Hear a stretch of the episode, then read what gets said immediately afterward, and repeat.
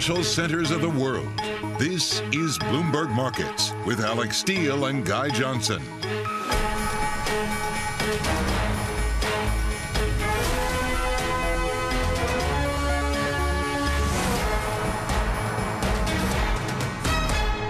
It's 30 minutes into the U.S. trading day on Tuesday, March 8th. Here are the top market stories we are following for you at this hour.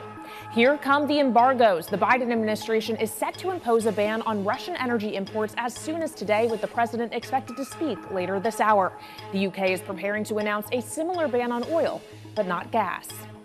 Bracing for the fallout, the EU is considering issuing joint bonds at a major scale to finance energy and defense spending and blunt the impact of Russia's invasion of Ukraine. This after the Kremlin's threat to cut off gas flows from Nord Stream 1. And like a meme stock, nickel spikes an unprecedented 250% in a massive short squeeze, forcing the LME to halt trading and leaving a Chinese tycoon facing billions in losses. We'll have more on the actions in metals with Andrew Forrest of Fortescue. From New York, I'm Kailey Leinz with Guy Johnson in London. Alix Steel is off today. Welcome to Bloomberg Markets. Guy, happy Tuesday. It is commodities and energy front and center. Absolutely. We're going to hear from the president a little bit later on in the show. Um, 10:45, in theory. We'll In see theory. exactly when it happens. In theory. Um, but it's interesting, Kailey, that, that we find ourselves in a situation where parking the UK to one side and its partial potential ban uh, on Russian energy, it is the US going it alone. Europe can't deal with this. And the second headline you read out there, talking about the fact that Europe is looking maybe to issue significant numbers of joint bonds to A, rearm, uh, and B, deal with the consequences of this energy story, I think is highly significant. Uh, Europe is in the crosshairs of this story. And the economic impact, I think, is at this point really hard to gauge. It's interesting that economists at this point are not downgrading their economic forecasts. I checked the winter forecasts from the European Commission a little bit earlier on. Uh, the last one was a 2022 growth of 4%. What's the downside potential on that number? Is it now inevitable that Europe is going to be facing some kind of a recession? So that brings us to our question of the day, and we're trying to analyze exactly what is happening with prices right now. Are investors correctly pricing European risk? To try and answer this question, we bring in Karen Ward, JP Morgan's chief EMEA market strategist uh, for JP Morgan Wealth, and Bloomberg's Justina Lee. Justina, let me start with you. Economists are probably racing to catch up on the implications of what is happening here for the European economy. Highly exposed to Russian gas, gas prices, energy prices going through the roof, just about everything in terms of the commodity space moving up and up very sharply. Do we yet have a handle? Do economists yet have a handle on understanding and then pricing the economic downside here?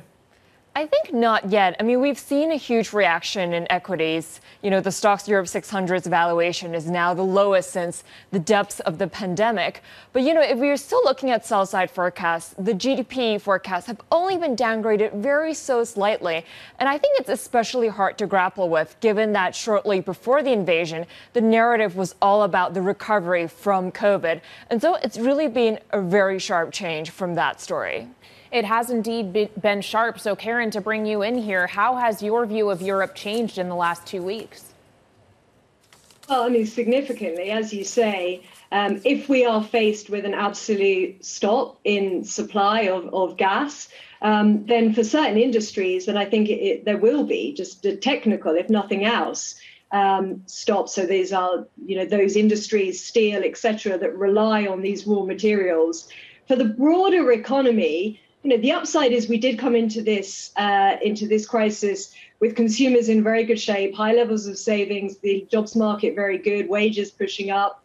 Um, the critical things to watch right now are to what degree are governments willing to absorb this cost? We've seen in the pandemic that if governments are willing to use their balance sheet, that can be very significant in, in, in insulating the private sector. So the news this morning that Guy pointed to is very significant. I think we're going to see a swathe of action, not only to try and shift energy sourcing and energy efficiency and move away from dependence on Russian imports, but a whole suite of packages that will support the consumer. The other thing that Europe has is a central bank which is under no pressure with regards to inflation, and they can provide support. We're going to hear from them on Thursday. Uh, I'm looking going looking forward to going to Frankfurt to, to hear from Madame Lagarde. Karen, the, the ECB's mandate, though, is inflation. And if inflation rips higher in Europe, that's going to cause significant economic damage anyway. The consumer uh, is definitely in the firing line here. Sure, the, the government spending may sort of blunt that, but, but this is a short term, near term impact that consumers are going to feel. Uh, it's food prices. Is the, is the government going to support those? Uh, it's energy prices. Well, we may see some action there, but is it going to be complete? I, the consumer in Europe looks like it is facing a number of different, really difficult problems at the moment. And I'm wondering whether or not that's enough to bring down growth forecasts from circa 4% now down to zero or potentially below that. I definitely think 4% growth is not going to happen. As you say, those forecasts are now too old. Don't forget the market, though. There's a real distinction between economists' forecasts and the market. I think the European markets, now down 14, 15%, are already pricing a mild recession. So, whatever happens to the economist forecast, I think the actual stock markets are already there. You know, I agree. I don't think governments are going to absorb the full cost of that, but I think they will insulate lower income households, the bottom half of the income spectrum, and then the upper half of the income spectrum have been saving because they haven't been allowed out for the last two years because of the pandemic. So I, I don't think that this is, you know, a a real wage catastrophe. I also think that um, that, that you know we have to remember because there's so much reflection on the 1970s that we've been through many periods in the past where real wages have been squeezed or falling and it hasn't given us a recession. What's given us a recession is when the central banks worry about inflation, slam on the brakes. I don't think we're going to hear that from the ECB. I think they're mm. going to say, he can't bring down energy prices by raising rates. That's going to slow the economy. We're not going to compound the problem. We'll hear reassurance from them and they'll be supportive. Okay, well, Justina, I'm taking a look right now at oil prices reacting to all of this news, up more than 7% on both Brent and WTI. Brent at 132, oil at 128. Clearly, all of this kind of fueling the inflation or stagflation narrative. Where in the market does the greatest repricing need to happen for a kind of recession scenario, or is that already starting to be priced in? I think we're definitely starting to see that, um, you know, in equities and and obviously, you know, after such a sharp move in commodities, I was reading kind of a note from Bernstein just then, and it pointed out something really interesting, which is that we haven't really seen a drastic flattening in the European yield curve yet, whereas we've actually seen that in the US. So that would seem to indicate that for whatever reason, in terms of the yield curve, the expectations are not that pessimistic just yet. Is the yield curve a real reflection of reality here in Europe, given the involvement of the ECB at such a high level? Yeah, I mean that that is a great point because like I guess in the US what we've seen is, you know, people were expecting the Fed to raise and so the the short end kind of went up, but the long end didn't go up as much and hence there was a lot of flattening. But in Europe we kind of haven't seen that yet. And maybe some of that mm. has to do with, you know, different expectations for the ECB. Clearly, Karen, when we came into this year, we thought the picture was going to look a lot different. And one of the consensus calls was Europe over US, those value trades over growth. Does this situation present potentially now the reverse of that, where Europe may underperform and growth actually could play a role again? Right now, but I, I, do think we need to be careful about getting whipsawed here because if there is some degree of resolution or at least a, a moderate de escalation, we're going to be in a position where many of those earlier narratives could actually be accelerated. We've got more inflationary pressure into the system. We've potentially got the central banks having to therefore tighten by more if the recovery then gets going and this is not a, re- a recession and a growth risk. And it was really the rates story that was driving that rotation. It was the prospect of higher interest rates, steeper curves, supporting the financials, perhaps being at detriment to uh, some of the growthier, the tech areas of the market where rising rates have not proved so supported. There's been headwinds to those valuations. So I think we should be really careful about today, given the moves that we've already seen, um, getting whipsawed by actually shifting positions materially, you know, pro US over Europe, for example, because if we do get to a point in six weeks, two months' time, we could be right back to discussing, you know, all of the central yeah. banks having to catch up.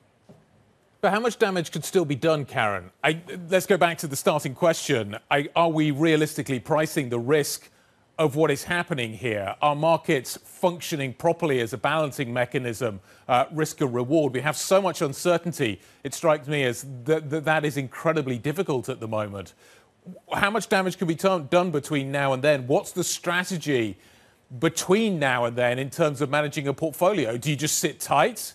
Do you just not do anything? Or do you actively have to reposition around this?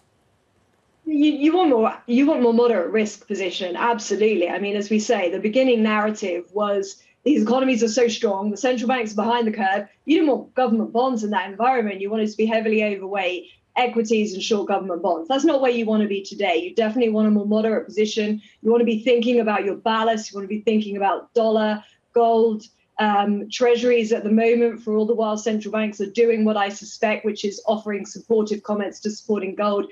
They are going to prove, prove, prove the ballast. So you, you definitely want to be thinking, but I just think given the moves that have already happened, if you were to today think about, okay, well, I was positioned pro Europe um, and um, over and underweight the US, switching today at today's prices may not then be the right thing given the prospects of that return um, of the earlier narrative of inflation and rising rates, in which case, you know, and as I say, that rotation was very much about tech financials, value mm. growth, and that was was driving the regional rotation. Well, and obviously, part of the rotation as well is about relative earnings performance, Justina. And I was reading uh, out of Citigroup earlier earnings revisions, net earnings revisions, are actually negative now for the first time since September 2020. Are, is this market prepared for a potential rollover as well in corporate profits and that support going away? Right. I think we really have to think about, you know, the shock that's come from this invasion because on one hand you have companies whose input prices might depend on commodities. And on the other you know for a lot of consumer discretionary companies i mean the hit to consumer spending really could be a hit um, to that bottom line. And that's why we're kind of seeing valuations come down so rapidly already. Yeah uh, one area that we're certainly not seeing profitability proving to be a problem is the energy sector. Karen do you think esg is stopping people investing in the energy sector right now. Uh, it is having a huge impact on people's performance, portfolio managers' performance. Um, do you think that is a factor at the moment? And to your earlier point about has the move already happened, it, would it be dangerous at this point, given the potential for huge amounts of volatility going forward, to invest in the energy sector? Yeah, I mean, the, the, two different questions there. I mean, let, us put ESG for aside for just one moment and just think we do have to be very careful when we get to very elevated commodity prices and it's energy stocks have done terribly well. We have to remember that at some point, high energy prices themselves um, destroy their own demand.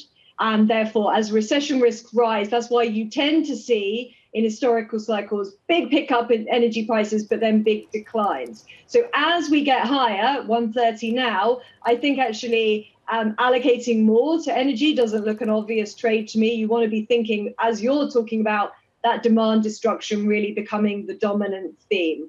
Um, I think on the broader ESG front, to me, the one thing we can say with absolute conviction today is the momentum behind um, transitioning our energy policies two different sources and dramatically different energy efficiency. That was a 2050 ambition. It's mm. now a winter 2022 ambition. The game has changed completely. The resources that will be thrown at this will be tremendous. That's an area where I think we should have absolute conviction about deploying capital.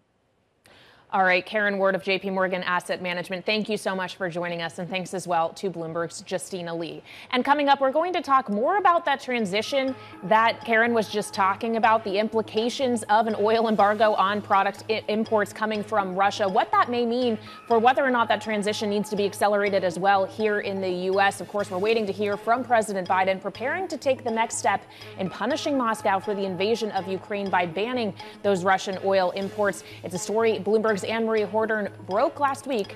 Details next. This is Bloomberg.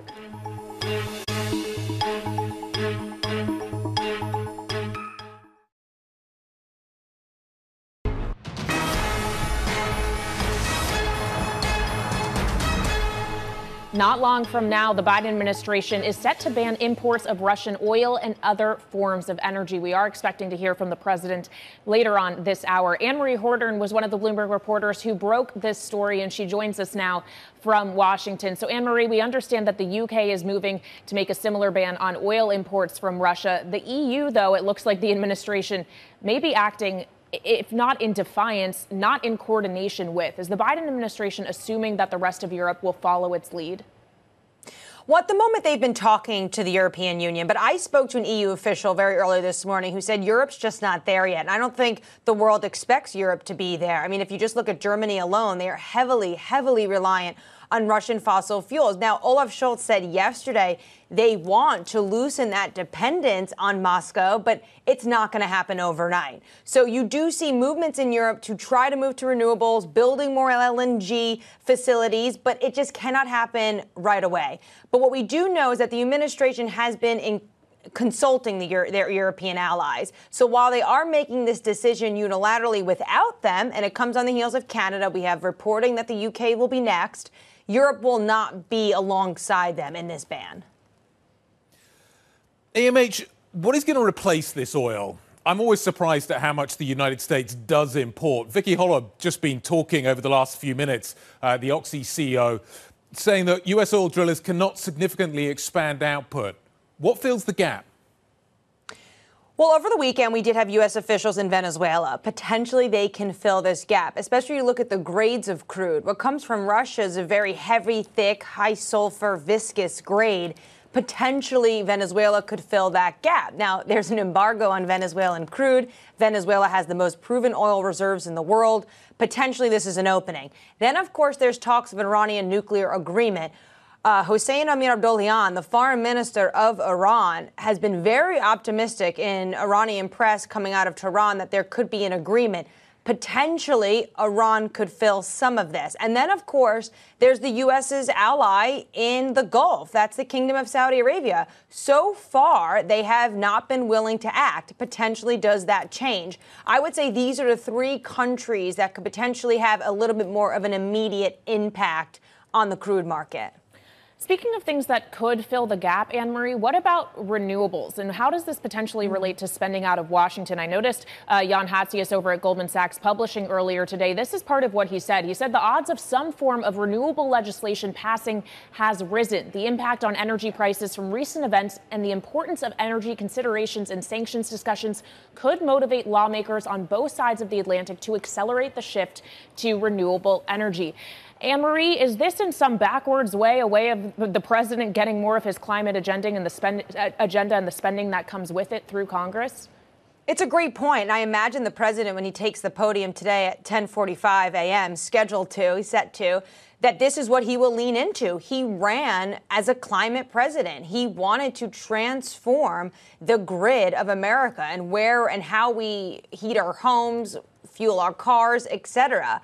So this would likely be something the administration, and they have already been talking about this, more money to, towards renewables. And when you looked at his Build Back Better legislation, climate was actually one of the issues that Senator Joe Manchin, who came out and said that that bill was dead, but that he can get on board with some of these climate initiatives. So potentially this could put the impetus on Congress to move more money to some of those renewable agenda.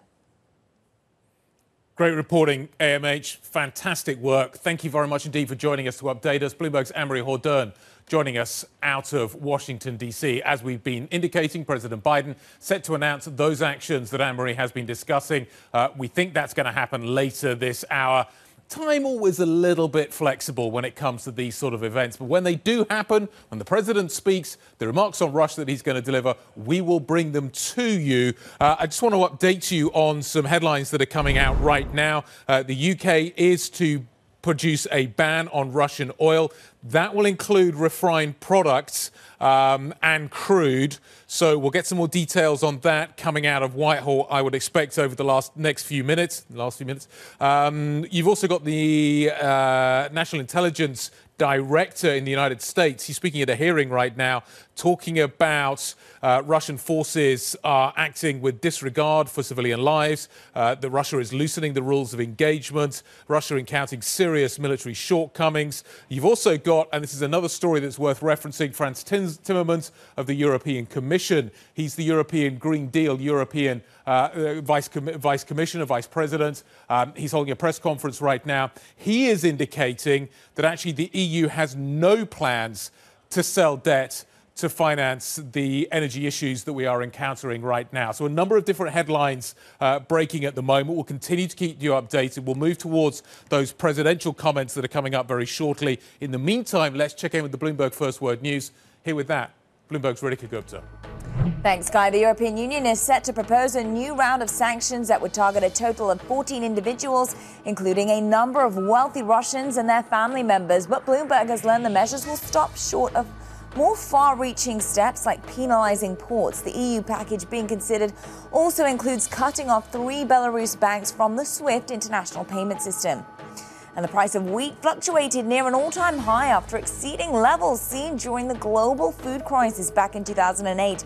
Traders are assessing the impact of Russia's war in Ukraine that's effectively cut off more than a quarter of the world's wheat exports. Global News 24 hours a day on air and on Bloomberg Quick Take, powered by more than 2,700 journalists and analysts in more than 120 countries.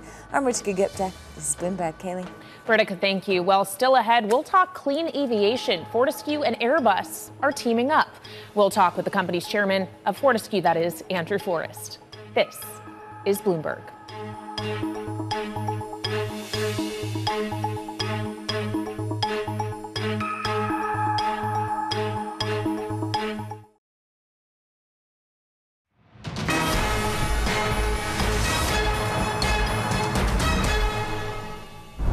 So, Frans Timmermans, who is the European Vice President at the European Commission for the European Green Deal, there's a lot of Europeans in there, aren't there? Uh, is holding a press conference right now.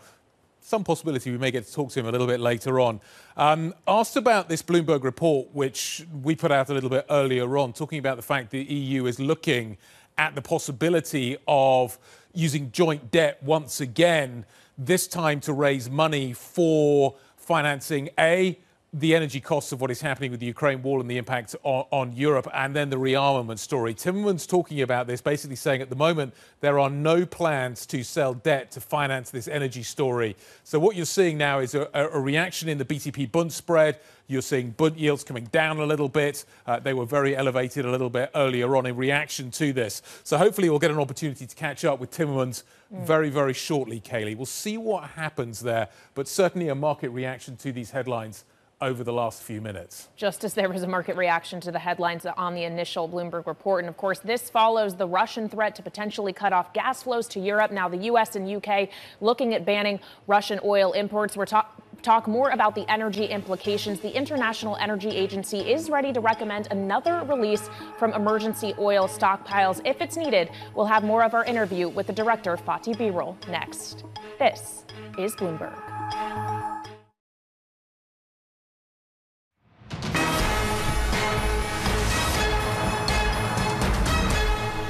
We're about an hour into the U.S. trading session. Bloomberg's Abigail Doolittle is watching the moves. Abigail, you got some action in stocks, but a lot more in bonds and commodities. Much more so in bonds and commodities. And here's the commodity side of it, Kailey. But up top stocks, some volatility there because, of course, the S&P 500 and the Nasdaq 100 earlier higher, now down about seven tenths of one percent and nine tenths of one percent, respectively, having everything to do with the continued surge in commodities that Kailey was talking about. In particular, oil. Of course, the UK banning oil imports from uh, Russia, that hitting, uh, or I should say, sending oil uh, higher, hitting it to the upside. And of course, the expectation, the Bloomberg exclusive earlier, that President Biden ex- expected to announce a ban, a U.S. ban on Russian imports of oil as well. So oil higher, stocks lower. It shows sector wise too. If we go into the Bloomberg and use the IMAP, we are going to see that most sectors are lower. On bottom, healthcare, uh, information technology, and consumer staples. Now, we are off the lows. At the lows, more sectors were down 1%, but there's one clear winner. That is energy, up 3.9%, heading to another big up year. Of course, the top sector last year up more than 45% up in a big way. And if we take a look at oil, guy, it's just incredible. How long can this surge go? Because, of course, oil right now at its highest level since 2008. So you can see over the last roughly five years, oil had sort of flatlined, let's call it. There had been that volatility, of course, in 2020, but it looks like nothing relative to the upside volatility that we have now. Here is a true parabolic uptrend. Take a look at this. It is straight up, as in a needle higher physics, a 90 degree angle cannot hold. So at point, some point, this is going to collapse. But Steve Sosnick over at Interactive Brokers, he makes the great point that markets can stay irrational longer than some investors can stay solvent. So it's hard to know when this will collapse, but that cannot hold, Guy. At some point, we're going to see all of this move back to the downside. Stay tuned for more volatility ahead.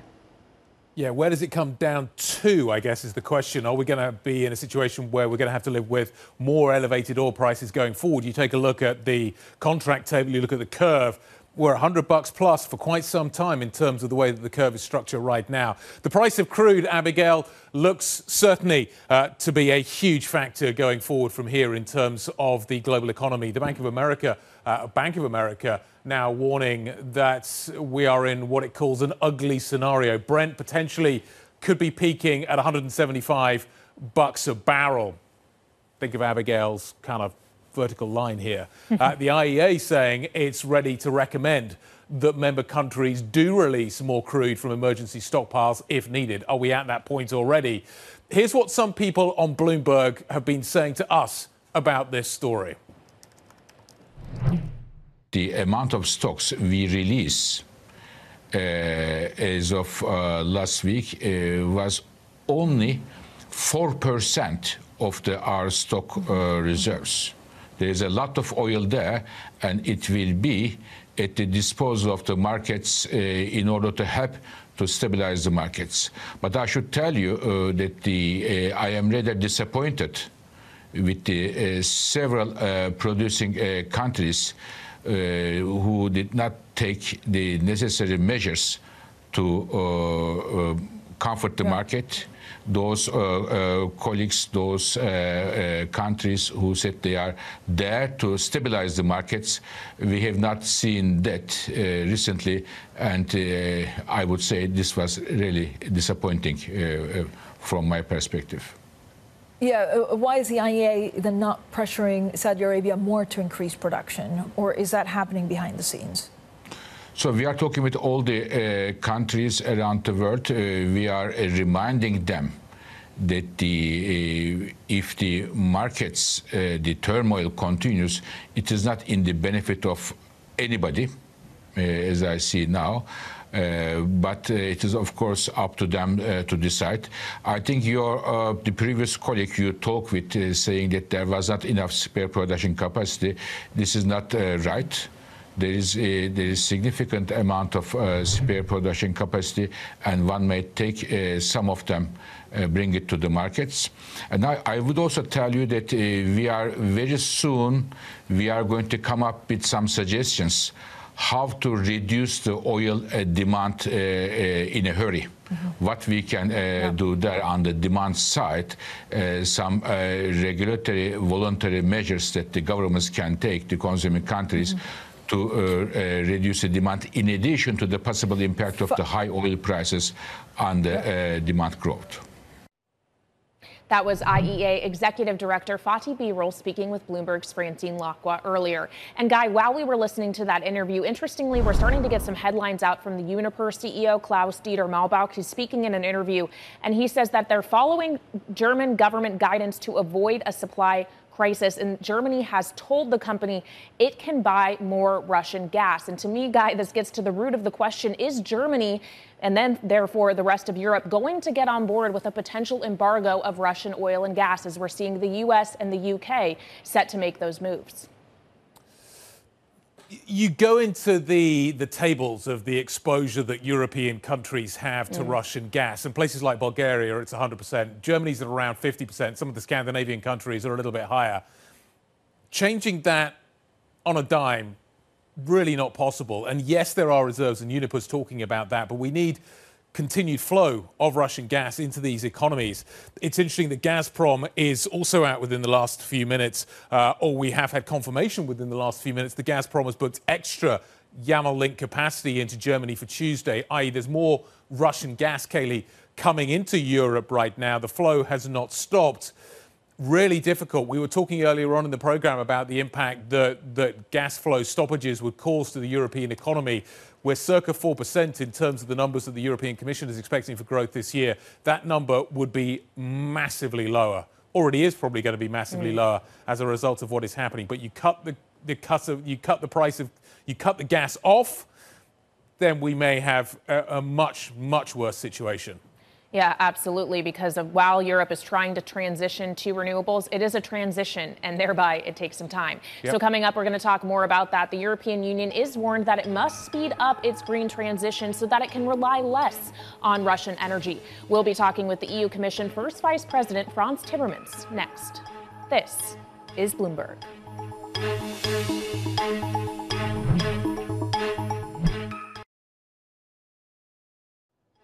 This is Bloomberg Markets. I'm Ritika Gupta, and you're looking at a live shot of the principal room. Coming up, the Pfizer chairman and CEO, Albert Bourla, joins Bloomberg TV at noon New York time. This is Bloomberg.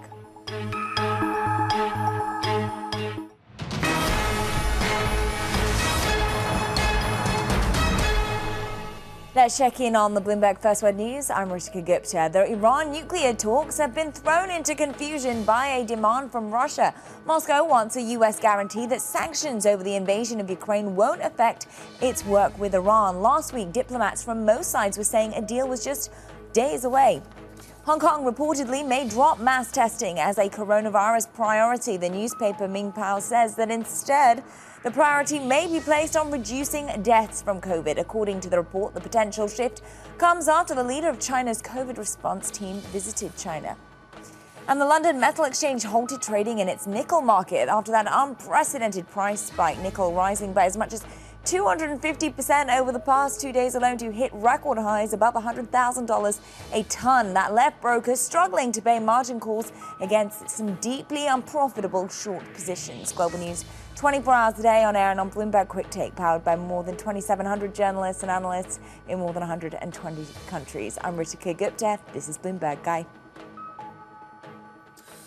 Ritika, thank you very much indeed. Let's get more on that unprecedented spike that we are seeing in the nickel market. Bloomberg's Joe Deaux, who covers metals and agriculture for us, joins us now. Joe, do we know when this market is going to reopen? Do we know how long it is going to take to sort out what has happened with this short position, the margin calls that go with it, and whether ultimately they do get paid? Yeah, I think the short answer is we don't know exactly when this market might open. Uh, earlier today, Javier Blas, one of my uh, colleagues, was saying that his sources were telling him, you know, it could be the, the the exchange for nickel will probably be closed tomorrow. It's uncertain after that. It could it could extend that long. I mean, we're really in uncharted territory here. I, I, hate to use the words, but that's really what we're talking about. I mean, waking up, excuse me, at, at one in the morning, seeing prices going from 60 to 80 to then $100,000 a ton was unbelievable. And now that the market is trying to unwind and figure out what's going on here, I, I think that's really the most important thing uh, at the moment. Well, Joe, actually 1 a.m. is about the time I was waking up, so that was indeed true for me. Obviously, what we're seeing in nickel is pretty detached from the fundamentals here, but for some of the other metals, we have also seen really incredible rallies, and I'm wondering if that is actually more reflective of reality.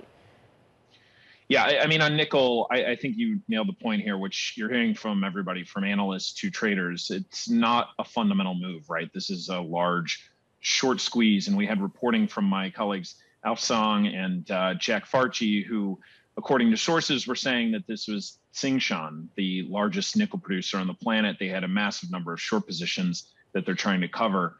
Uh, with other metals, uh, you know, this is very much getting back to the fundamental play. When Russia is no longer, uh, you know, a normal actor in the world for financial markets, the questions become, well, can we continue to do business with them? I mean, they are a massive producer of nickel. They are a massive producer of aluminum. They are in every bit of this. And for traders right now, trying to determine if business that they've just expected to flow through Russia, like literally flow through Russia, mm. can no longer be a part of their plan. I mean, that's really yep. what you've been seeing now for the past two weeks. Joe, commodities are often used as collateral Is the market functioning properly? Is there a collateral problem here? Some of these assets are very hard to value right now, uh, and their use as collateral therefore needs to be questioned. Is there a liquidity problem that could ultimately flow from this? I think this is a real discussion happening uh, in various circles throughout the market globally. I, I, think in nickel, obviously, this is the big question, right? I mean, nothing, nickel's just like in a totally different stratosphere. I mean, I was talking to one aluminum trader just yesterday who said, listen, with aluminum, we've seen it go to a record, but a lot of people had at least put on some hedges that a crisis could happen. Maybe not to this level, but they expected maybe something bad could happen. So I, I think uh, you know, again, to be clear, when you're talking about liquidity and market, this is some very serious stuff. Yeah. I think with nickel, we obviously have a, a problem that needs to be sorted out. With many of the other metals, I'm not so sure that we're quite there. And I, I don't know if that's something that the traders are as worried about. Well, Joe, this may be an unfair question, but how was the LME not prepared for this kind of scenario? I mean, literally, how did this happen? Yeah, I, I think a lot more reporting is going to have to be done to figure out uh, you know, really what was what behind all of this. I mean, people have been referring to the the tin uh, scenario that happened back in the 1980s, mm. which was kind of the LME's darkest moment. Uh, you know, I, I think there's just so much, there's so little clarity as to what happened and why it happened so quickly. Uh, and to finally get down to you know how the LME acted or did not act, uh, I, I think there's more to see to come on that one. Joe, really interesting reporting. I, we've been all glued to this story over the last 24 hours. Bloomberg's Joe Deaux, thank you very much indeed. This is Bloomberg.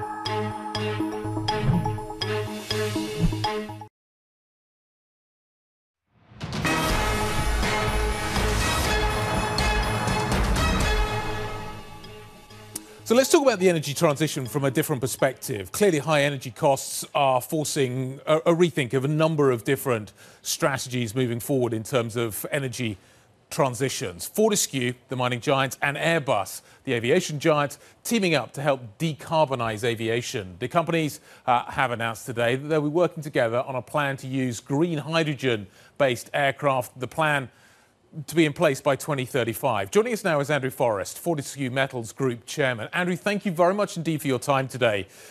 The events of the last few days have in many ways changed a lot of people's perception of the energy transition. Natural gas prices in Europe going through the roof. Uh, we're seeing metals prices going through the roof as well. We've just been talking about what's been happening in the nickel market. How much does a plan like the one you've proposed today change continue to stack up as a result of the shifting prices that we're seeing for these key components that are going, that are going to go into this energy transition? That's a great question. Green hydrogen, green ammonia, green electricity was really competitive before, but there was resistance. We're finding that resistance now falling away as everybody now understands we have to get off fossil fuel. We have to become energy independent.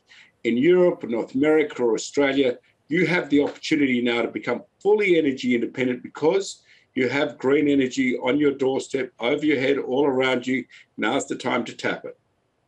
Okay, Mr. Forrest, and that's eh, obviously a very admirable goal. But at the same time, when it comes to green hydrogen in particular, it takes a lot of energy and a lot of capital in order to produce it. I've read estimates that an $11 trillion investment in production and storage worldwide would be needed through 2050, and more electricity than the world generates now to have green hydrogen meet a quarter of the world's energy needs. Do we literally have enough energy to produce this alternative form of energy? Yeah, so we need to we need to break through that thinking.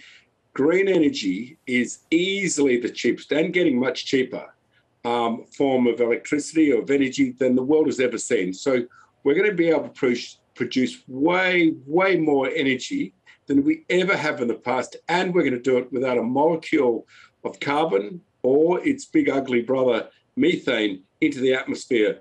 This this these are great points you're making but put it in the frame that the abundance of energy, which is green and commercial, is thousands of times more than humanity will ever need. But in order to get there, and in order to get there quickly, Andrew, we are going to have to build a lot of wind turbines. We're going to have to do a lot of things that are, that are going to be incredibly expensive. The, the price tag for, for producing this energy is going up and up and up. Ultimately, once built, the energy is very, very cheap and has, has a very low carbon footprint. But to get to that point, appears day by day to becoming more and more expensive. I, I listened to the Vestas CEO talking about the input cost issues that he's facing in terms of building wind turbines. The problems are mounting. Are the timelines and the cost estimates currently realistic? Well, look, I could not more virulently you know, disagree. If, if you're looking at time and money, then I can tell you green energy is so much simpler than building a great oil and gas refinery or trying to put in a nuclear power plant. Hey, I'd rather put in a few solar panels and wind turbines than those honking great smelly things. We're getting approvals fast, we're getting capital fast. And just think of this we're one company, one company. We've committed to 15 million tons of green hydrogen by 2030. That would take out all of Germany's reliance on Russia today. We've started work on this two years ago. We're full steam ahead and we're just one company. Yeah, obviously that partnership with Airbus really focused on research and development. I'd want to get to the heart of what Fortescue's original business was, though, and that was metals. We were just talking about what we saw with nickel today, the LME actually having to close the market due to that short squeeze. Obviously, those prices going up dramatically nickel is crucial when we think about electric vehicles, when we think about lithium uh, ion batteries. How does the metal supply factor into the ability of this green transition and maybe the inability to accelerate it at the current moment? Recycling. We have in Fortescue Future Industries, we're wholly owned part of Fortescue Metals Group, as you pointed out.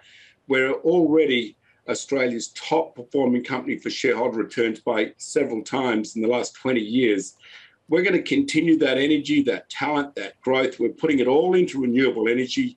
We will be the world's first fully fully integrated resources and renewable energy company. So when you're talking lithium, when you're talking iron, when you're talking nickel, we expect to be a one-stop shop for your, that and your hydrogen and your ammonia and your green electricity. So we don't see it as the challenge you do. We have we have these exploration targets. We have these projects and we're just getting on with it. We will be able to meet the world demand. Yes, commodities go up and down in price, but consistency of supply just continues to grow on a very solid path, and we'll be helping that path along strongly.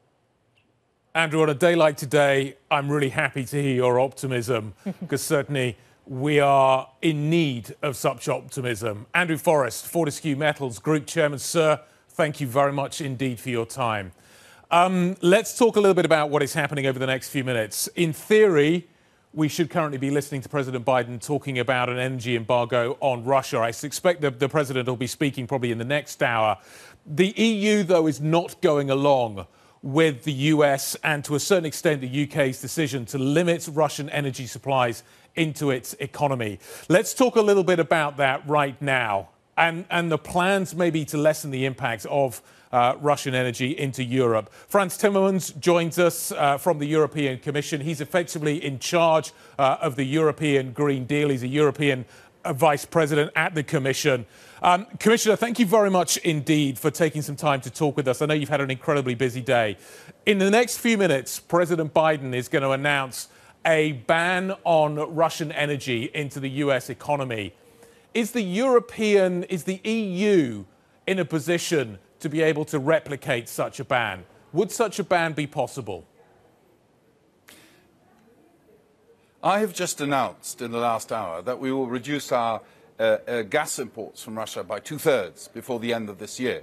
So I think that's a substantial contribution to um, increasing our energy sovereignty. Um, we will still be looking into uh, the um, uh, oil markets. That is something that's still on the table, the, uh, the, possibility of sanctions there. This is something that will be discussed by our leaders uh, next Thursday and Friday in Versailles near Paris. Um, nothing is off, off, the table, but we're not taking the same decision uh, as President Biden apparently is taking today. But we have announced today that we will reduce our natural gas imports by two thirds uh, before the end of this year. I'm wondering about the funding to do so, uh, Mr. Tim- Timmermans. You said earlier, when asked about the Bloomberg report about potential joint debt issuance from the European Union to finance energy and defense, you said that the EU has no plans to do so, to sell debt to finance energy. How then do you make this transition and shift away from that dependency on Russia? First of all, a lot of what we're doing is already uh, in our plans that we've presented uh, in our uh, recovery and resilience plans that we've discussed with uh, our member states.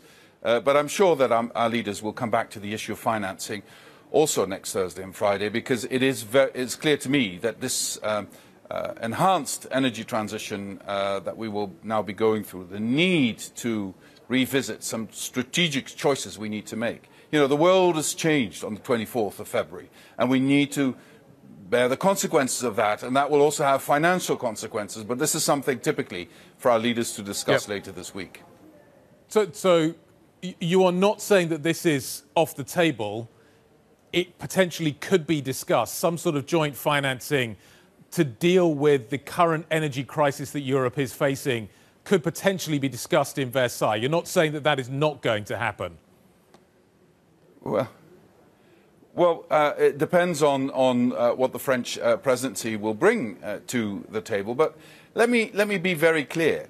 Um, we don't have the luxury anymore to say that anything's off the table uh, as of the 24th of February. Uh, we're confronted with a Russian leader who um, has invaded a neighboring country, a democratic country, a country that shares our values.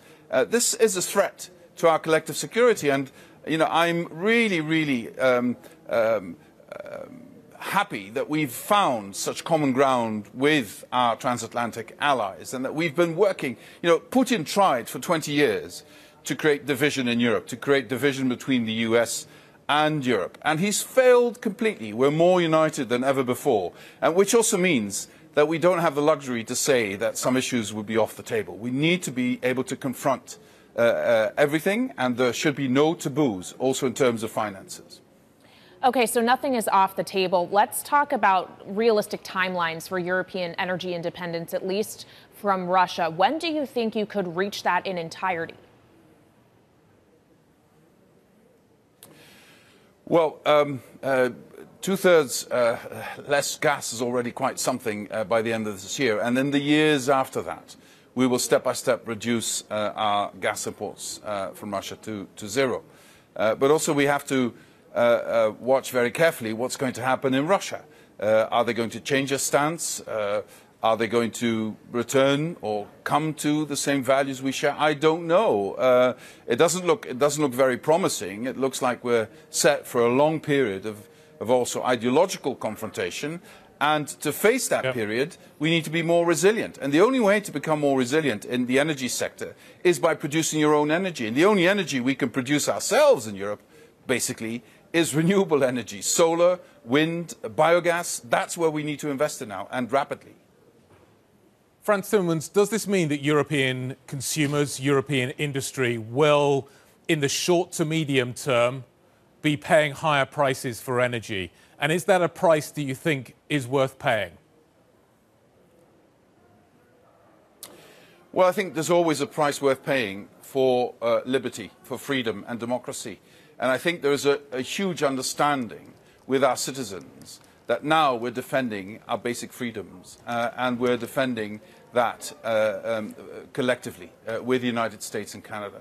And I believe we need to make sure that um, we increase the resilience of our industry. There will be a cost of that, but I think that's an investment uh, worth uh, making. Uh, and at the end of the day, you know, there is no cheaper energy than renewable energy. This is absolutely, hands down, the cheapest energy humanity has ever had. And you were saying earlier in the, in the previous conversation that you need massive investment. We've never heard anybody complain about the massive investment that's still ongoing in fossil fuels. Uh, only part of that level of investment will get us to energy sovereignty in Europe through renewable energy. So I think we need, we need to get cracking with this and we need to move on very rapidly. The clock certainly is ticking, and I know it's ticking for you. So thank you for giving us some of your valuable time. Frans Timmermans, EU Commission First Vice President. Appreciate it. Bloomberg European Close is next.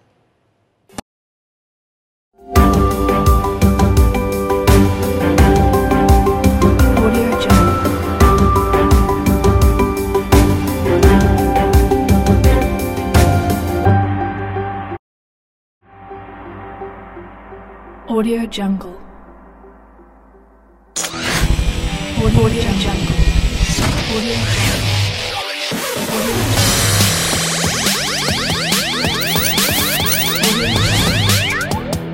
Audio Jungle.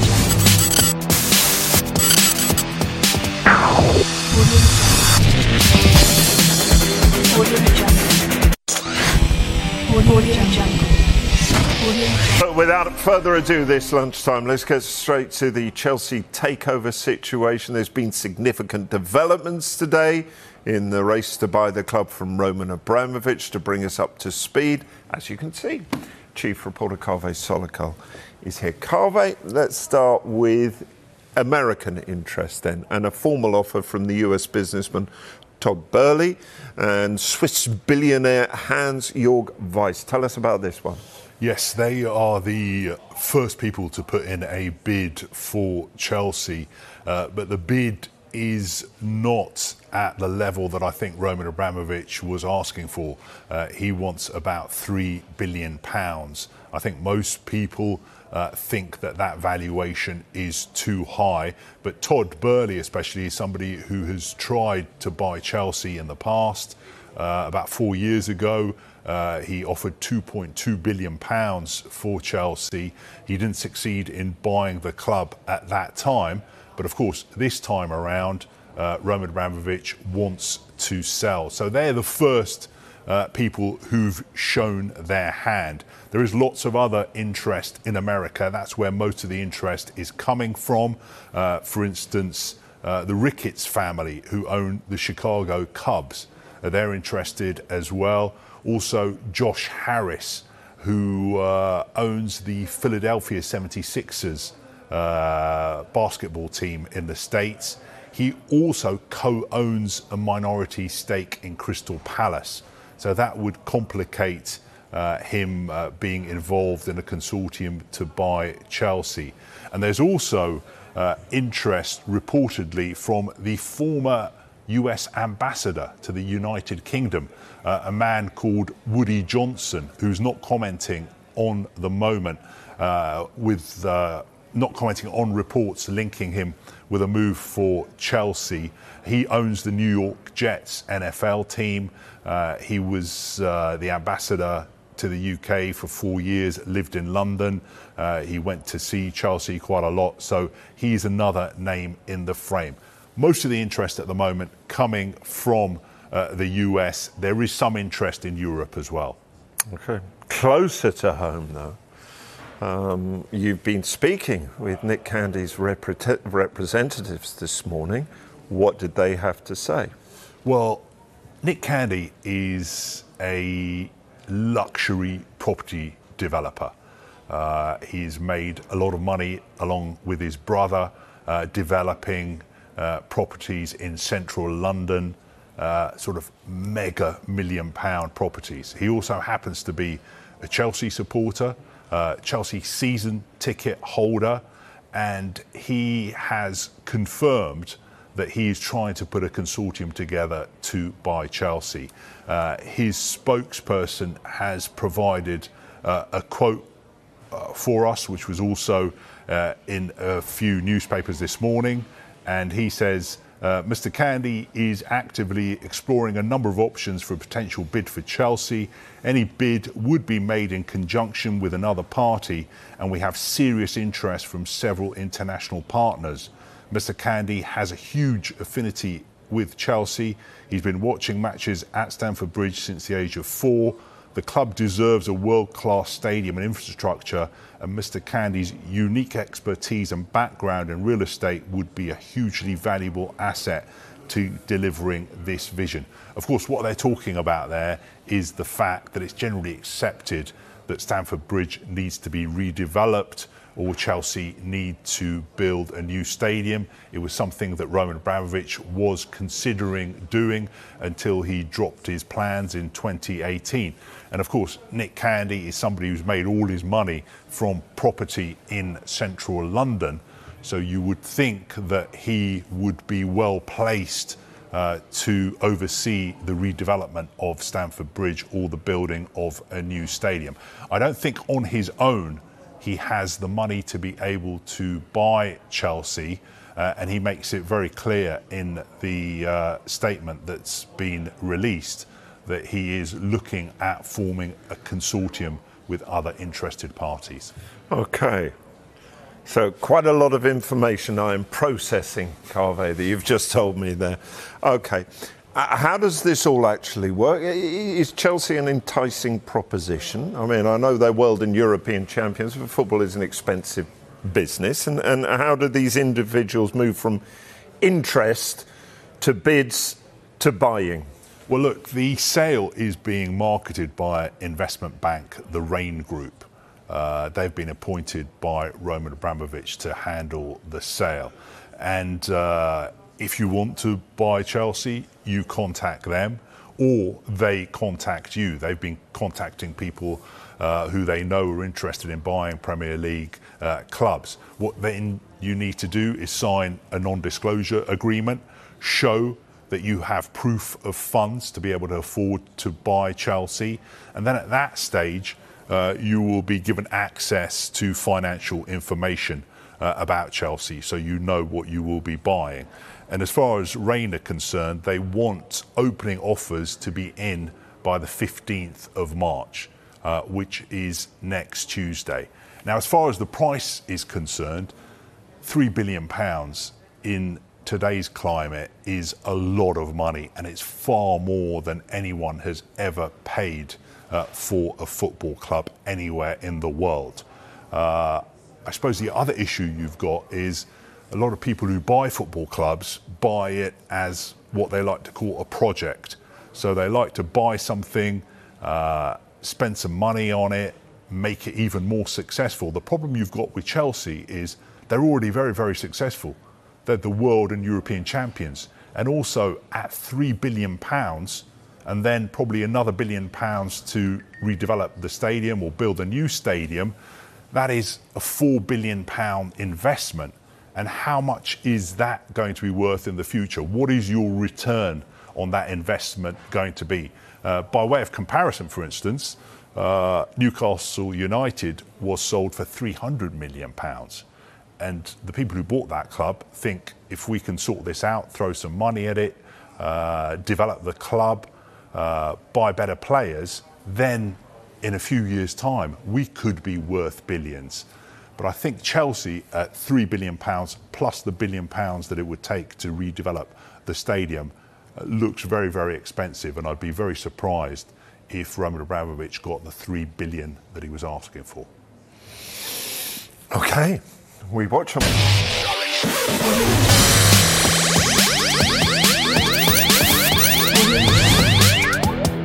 Audio Jungle.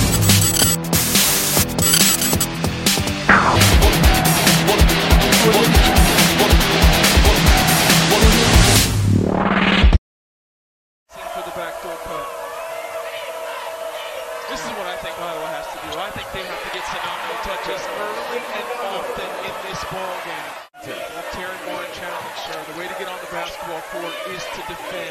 Be a defensive stopper for our team. Well, you can't go under a screen.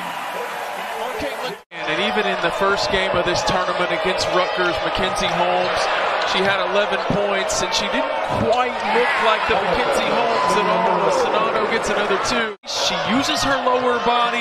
She waits till the ball gets right above her head. Then she goes to get it. That timing is so important. You may remember Megan Gustafson. Well, Grady leading his team in blocks had a really good game in their loss to Maryland earlier this year.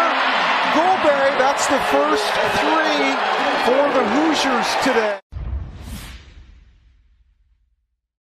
Indiana playing in its first final in 20 years. They won it all 20 years ago.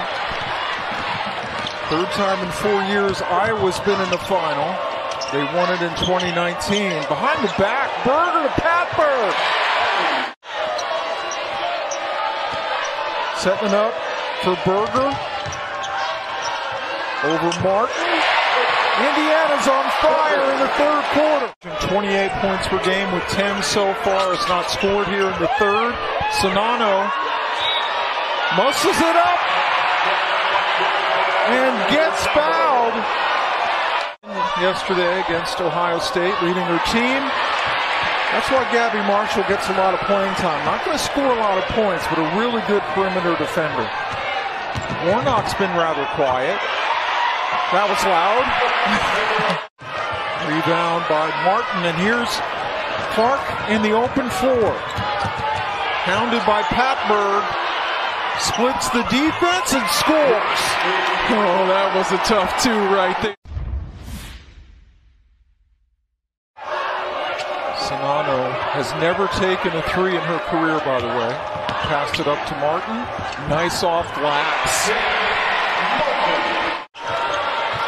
Kate Martin for Iowa. Lisa Bluder describes her as the absolute glue for the Hawkeyes. Clark works the baseline, and Mackenzie Holmes swatted it. Kept in play by Moore McNeil. Patberg missed. And what a heady finish to go to the other side. Mackenzie Holmes was right behind her. She knew it. She felt it. But that's doing her work early. She didn't have to dribble the basketball. She was right there as Cardaño Hillary knocks down a three. Missed six of her seven shots and only has a couple of assists.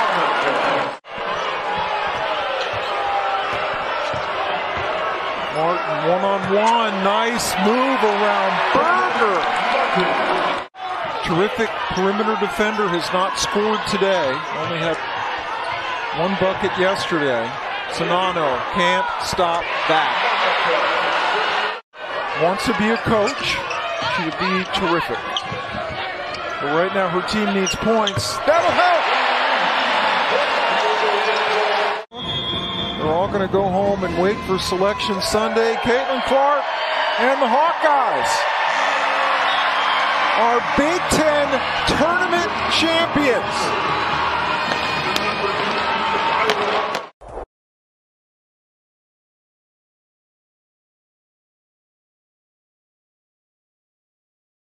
Gearheads know that some projects need so many parts, it feels like you need a whole storage unit just to store them. That's what eBay Motors' 122 million parts are for. Think of it as your virtual parts garage. They've always got the right fitment at the right prices. Use the eBay Motors app or visit ebaymotors.com. Let's ride.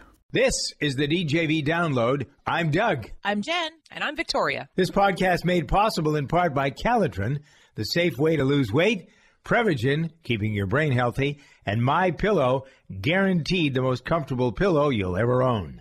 All right, so let's get to some of these uh, names that are important. The uh, WNBA star who's been in jail. Like, what is? Where is she being kept? Does the picture show that, Jay? Uh, well, she was taken into custody at an airport near Moscow last month, and she's 31 years old. Brittney Griner with the Phoenix Mercury WNBA player had not been seen since she was detained for um, a drug dog alerted to uh, an oil pen, a vape pen with pot. So Allegedly, this is all the carry-on. Russians have to do with what's going on. They have, Well- they're grabbing people at the airport because they have an EpiPen. Huh. No, no, no, No, it's not an it's a EpiPen. It's a vape vape pen, pen, Doug. It's pot. weed. Well, with marijuana. okay, yes. so but they still, I go back to the same question. They have nothing better to do than Yeah, do that. it's Russia. Back, it, she, she can get up to ten years in prison for this. No, but I'm, Yeah, if just, she's I'm convicted- saying you'd think that these people had more to do than to chase people around at the airport. Like, Well, here's some, well, here's something that She's another part of the also 6'10", conversation. so she stood Yeah. out, and they identified And- her as a WNBA star. And this is a high profile American prisoner that could be right. She could be used as a pawn or a bargaining chip for Putin. So Mm-hmm. it's kind of like there's clearly other things going on in this situation. Um, If Senator she even had the vape on her own, that's another thing. Yeah. We don't even know if it was A- planted. allegedly, it's still a, a word that's being used over this whole thing. And U.S. Senator Lindsey Graham said that the State Department is trying to do everything in their power to get her back home to the states. all right, so here's some uh, Gigi. It's Gigi, right? Hadid. Mm-hmm. Yeah. Gigi Hadid. She um she had said that she's going to be donating all of her Paris Fashion Week earnings to Ukrainian relief, as well as continuing support to those experiencing the same in Palestine. And a lot of people are coming at her saying that she is um contributing to a false equivalent, and that doesn't help. It's a false and dangerous narrative. Um, saying uh, actress Emmanuelle Chriqui said she's fanning the flames of anti-Semitism, where other people are backing Gigi up and saying they're commending her for bringing Palestine Palestine into the conversation, even to begin with. Well, you know, I yeah, there's this whole notion. I mean, she's Palestinian. Her father's Palestinian. Uh, There's this whole notion that, like, if you support Palestine, you're an anti-Semite. I mean, that's just ridiculous. You know, two things can be true at once. Who My cares gosh, what she says? It would be my response to all of Well, that. a lot of people do, Doug. I understand. I don't. We have 168 hours in every week, and how you use it is important. If you have a lot of free time, terrific. I don't know what that. And, I, you know, I say this because I'm not complaining. I love my life. It's a very busy time for me, as most of my life has been. I guess I grew up around people. My father was a producer. He always was producing and always wanted people to be busy because that's how he grew up. And I'm sure that's in part what influenced me. But my, uh, if you look at my chart, it is all about uh, working, contributing, thinking about stuff. Uh, we have an infinite number of things we can do with our life. Hopefully, you feel like you've made the important choices, the right choices. I hope you have. Hope you feel that way anyway. And this is a choice too, spending time with us here on the DJV uh, program. Uh, the uh, Russians and what they're, uh, you know, what they know. Uh, we- we were talking about this earlier, and it's kind of uh, it piqued my interest, Victoria, when we were talking about the hackers and Mhm. what they have done to make more information available versus the propaganda programming that is around, and whether or not they are disrupting the Russian television broadcasts enough uh, that people will pay attention. You said something that I didn't know, or I guess I hadn't paid attention, that I thought it was much lower than 70%. I think you said that 70% of the people in Russia, I don't know where this number comes from, but I, you know, I've always believed you. I've seen multiple sources reporting that Yeah, that seventy percent of the people in Russia believe Putin's propaganda that they are fighting, Well. that they are saving Ukraine Great. from Nazis, and uh, yeah, I mean it's just it's and even it if they didn't, they're mind. not going to they're not going to tell pollsters that they don't believe Putin anyway because there's Yeah, they don't know they're what the source afraid of it is. Yeah. yeah, Yeah, so of course. I mean, it's kind of like saying Putin was reelected with ninety percent of the vote, right? Right. You know, Yay. right? Who's going to vote against him? So, what are they doing with all the luxury assets? The oligarchs. There's that. th- th- There's a uh, huge super yacht uh, that is anchored in Italy, someplace, Mhm. and you know the captain. Is a 459 foot super yacht. That's a football field and a half. All right. So when you think about how big this thing is, you've probably all seen pictures of it anyway. it's like like, a an cruise ship. ocean liner. yeah, it's like an ocean liner.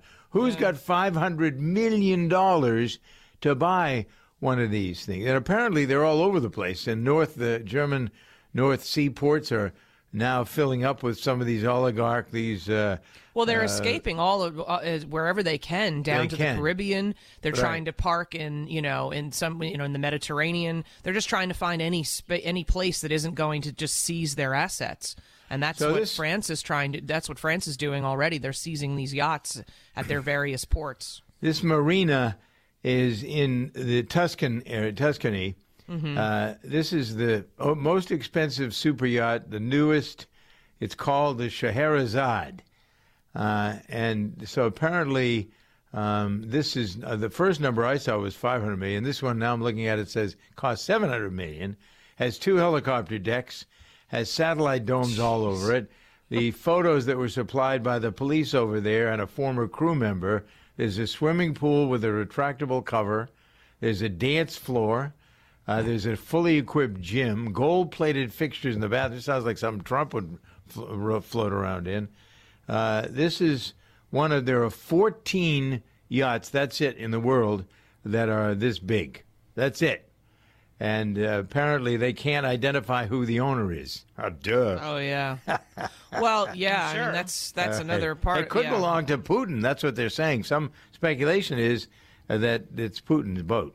So Could be. I mean, that's you know, it's it's tough when you've got like shell corporations and you've got all kinds of you know clandestine or uh, setups for for business and for investments and there's a whole yeah it's gonna it's not easy to just identify like oh it's like here you hand over your driver's license and oh mr putin owns this mega yacht yeah, it's it's gonna be So there's another find a lot of guy.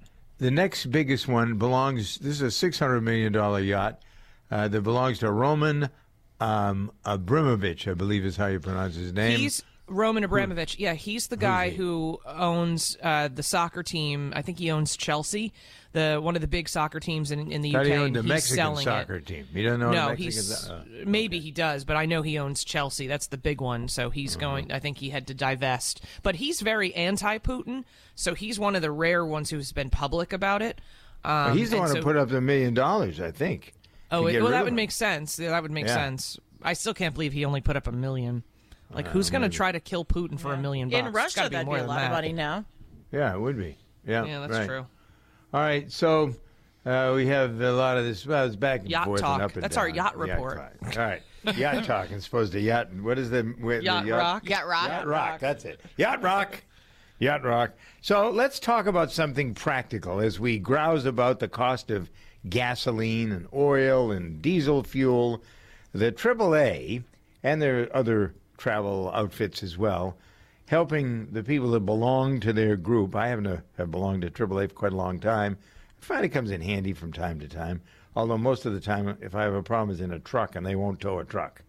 But uh, I've given membership to my children just because I think it's a good thing for them to have with if they have one of the uh, kids in the car with them. Anyway, tips to consumers that include a check for peak travel times in well, your this is, area. Yeah, but th- you have to say this is tips to save on gas usage. You didn't What'd say I that say? part. you just Did said say that? tips. to save on gas. I didn't say yeah, that. save on gas. No, I didn't. hear Jay, you did say I that. not say that? Come on, you heard me say Okay, it, right? I didn't hear you say that. Part. We Yeah, I didn't, hear it either. But No, Jennifer, he doesn't trust to- me. Okay. Yeah. Ah, What do you know? no, I'm just kidding. My ears don't work. Okay. Anyway, meanwhile, you notice Jennifer is quiet on this. She's not. I'm here. anything. I know you're there, but I thought I, I said I uh, Yes. no, I said I didn't hear it either. No, ah, Okay. All right. Three. I heard just tips. All right, so tips to Gas save on gas usage from AAA. Don't Which spend a helps. lot- Yeah. How do you do this in Los Angeles is the question, or Boston, or any other place? Now that COVID is over, everybody's back in their cars again, and they're driving and they sit in traffic. I did this all weekend in Los Angeles, and if I'm driving around here, even in my community, after two o'clock in the afternoon when schools get out, forget oh, it. those buses. Oh, Ah, yeah, well, they I slow everything here. down. Yeah. yeah. So that's one thing. If you can avoid sitting in traffic, good luck to you on that one. Some of these are not too practical. Slow down and drive the speed limit. Nobody's driving the speed limit. Come on. Yeah, Uh, but maybe it's kind of interesting because I didn't know that that uh, that the aerodynamic drag over 50 miles per hour, like it's a Mhm. significant thing. So if you if you stay under 50, then your fuel economy goes way up. I did not know that. The newer cars have those automatic idle off. Yeah, I have switch. that. If- and so when you stop, it and, and this is interesting because if you don't, if the car's off for less than 60 seconds, when you start it back up, it uses more gas than if you had let it idle. So the key here is a minute or so. If you're in traffic and you're just sitting for more than a minute, it does help a little to not let the car idle. It's half a gallon of gas per hour is what idling Idle. does. That's Idle a use a lot. lot of gas. Yeah, right, Yeah, exactly. I I didn't know it was that much. So don't So idle. this is a lesson from the airlines. Get rid of the extra weight in your car. That's what they've done with planes. So now your turn to do it with your vehicle for more fuel efficiency. Imagine what the cost is. yeah, for, for me, fuel it's now like I've got to, I have a whole. I've got to get rid of a whole box of clothing that's been sitting in the car on its way to Goodwill for three months. So nice I'm taking going, that out of the car. nice going.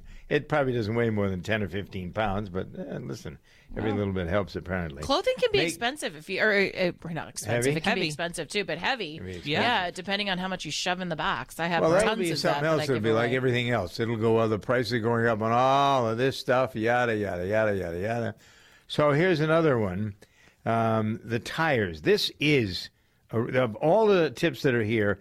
I think this is the most important. Low tire pressure does reduce fuel efficiency. I know that is a fact. And the tires wear out faster, all of that stuff. So look, there's on the side of the door on the car, there will be tire pressure recommendations for the front tires and for the rear tires. Usually, depending on the size of the car, it's around 36 pounds a psi for the front and around 42 for the rears. Some of the cars, like my car, when there's a low tire thing, there's a light that comes on the. We've got like a little electronic, like a little screen that pops Yeah. up and Yeah. tells you what A each monitor. tire is, and so, Right, but I don't know of what it, yeah. they're supposed to be. They're supposed to be 36. I just, um, I'm not, you're not listening to me again. I heard you, but that's that's way off from the numbers that are on our car right now. Yeah, mine's new, so about that's way- 31. yeah, That's where it's supposed to be. You have a Oh, mon- whatever. you've, you drive an My army car's tank. I, Yeah. It, de- it depends on your car, I think. I does. Yeah. kind of. Right, right, right. But I, have you ever? I got to ask this question, Victoria. Have you ever put air in your tires? Oh yeah, I can do that. You have? Yeah. Oh, Really? well, you said you had never pumped gas the other day, so I was Oh like, no, I know because I. I concentrated on learning how to put air in the tires. 'cause I didn't have to. Oh, I didn't have to worry about learning how to skipped a day pump of gas pumping. but you're also not allowed to pump your own gas in New True. Jersey. So we pump our fists, not our gas. We're not allowed. All right, don't buy gas on the highway or at the highway exit because it's always 20 cents more, especially in big cities. Uh, you've got the new Gas Buddy cards. Most of the gas companies have their reward cards, right? Save five cents a gallon, Yeah. 20. It's a good time to start using those reward Yeah, cards for right. sure. They all have them. Most of the uh, stores have them. Buy gas on a Monday. It's cheapest on a Monday. And uh, let's see here. I didn't know this. This is something I didn't know. Air conditioners create less drag. Why? Because the way that they, the way that new air conditioners, this is not for an old car. This is for new cars. So uh, the the new air conditioners, I guess, just create less drag on the engine than if you're driving with the windows down, which obviously would make sense. Mm. Oh, so right, that's true. Windows down. And the too. other thing is the, the one of the other add-ons, uh, which I'm surprised they didn't mention, but like you should keep you should keep the air circulating on the you know just on the internal cabin of the car. Like don't let air blow in thr from the outside There's a because that creates a lot of drag. if you don't know what it is on your. Yes, an the arrow recycle points arrow button. The car. Right. So that just keeps everything internal, and that way you're not creating more drag by letting air blow Aren't through you glad engine. we're here to help? Gearheads know that some projects need so many parts, it feels like you need a whole storage unit just to store them. That's what eBay Motors' 122 million parts are for. Think of it as your virtual parts garage. They've always got the right fitment at the right prices. Use the eBay Motors app or visit ebaymotors.com. Let's ride. Time for Jay Kirshner to step up to the microphone or sit up, pull herself up to the mic. I think she's been pulled up to the mic anyway. Uh, Jennifer and Victoria and I will sit and listen in awe, Jay, as you go through some of No these pressure. things and I was explain say, dang. who it is. I don't know who Tony Hawk is. Ladies are explaining this. You can explain to everybody what his problem is. Yeah, well, yeah, kind of a big problem. He's a skating legend, and he had an injury recently so severe he is worried that he will never be 100% again. He broke his femur over the weekend. Uh, not sure exactly what went down, but it definitely happened while he was skating. And it's kind of ironic because next month, HBO's Until the Wheels Fall Off documentary on him um, will drop. And it the whole documentary is following his whole the fact that he's in his 50s and he's still skating and he said that he's going to keep skating until he physically cannot skate anymore Is he competing at this age? No it's just he just loves He just shows up at skate parks all the time. Yeah, And he gives like, wow, kids, that like, guy free looks like Tony lessons and Hawk. advice. And everyone's like, it is Tony Hawk. Yeah. All right. Well, this we have a good thought for him. Then, what a shame. Fifty some odd. That's tough though. Breaking your femur like that very hard to fix. To grow yeah back hopefully he can he can make enough of a comeback because you, that's just it's his passion and he brings joy to the world with his skating. Now, uh, you were talking with, we were all yakking about Phil Collins a moment ago off the air, uh, who doesn't play the drums anymore, and you said he had drop foot or something wrong, but there's got to be some other that was neuro- one of the things. He neurological might have a neck issue, maybe. That's why he yeah can't he play had a really bad neck injury 10 years ago that seems to have spurred a whole lot of other issues Really? I looked it up. He's 71. I wasn't sure how old he was, but yeah, he's Yeah, 71. yeah. All right, so Aaron Rodgers has been the focus of lots of speculation when it comes to his girlfriend, Miss Granola. Uh, but apparently now there's something else to talk about with regard to him, right, Jay? Yeah, kind of a shocking move after he was basically feuding with Green Bay's front office and threatening to leave. Um, he signed a four year, $200 million extension with Green Bay. He's going to be staying. He is now the highest paid NFL player of all time. He's going to receive $153 million guaranteed as part of this new deal. Hmm. Dude's going to be making 50 million per season. Like Jen Yeah, said, yeah. that's a lot of natural deodorant he could buy for That's his fiance. a lot of natural deodorant. Tom's of Maine, what's up? Yeah.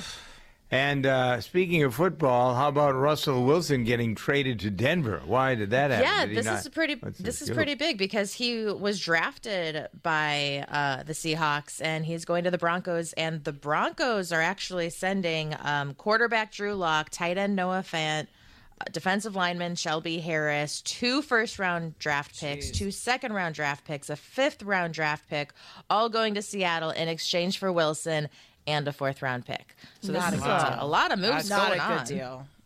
Move.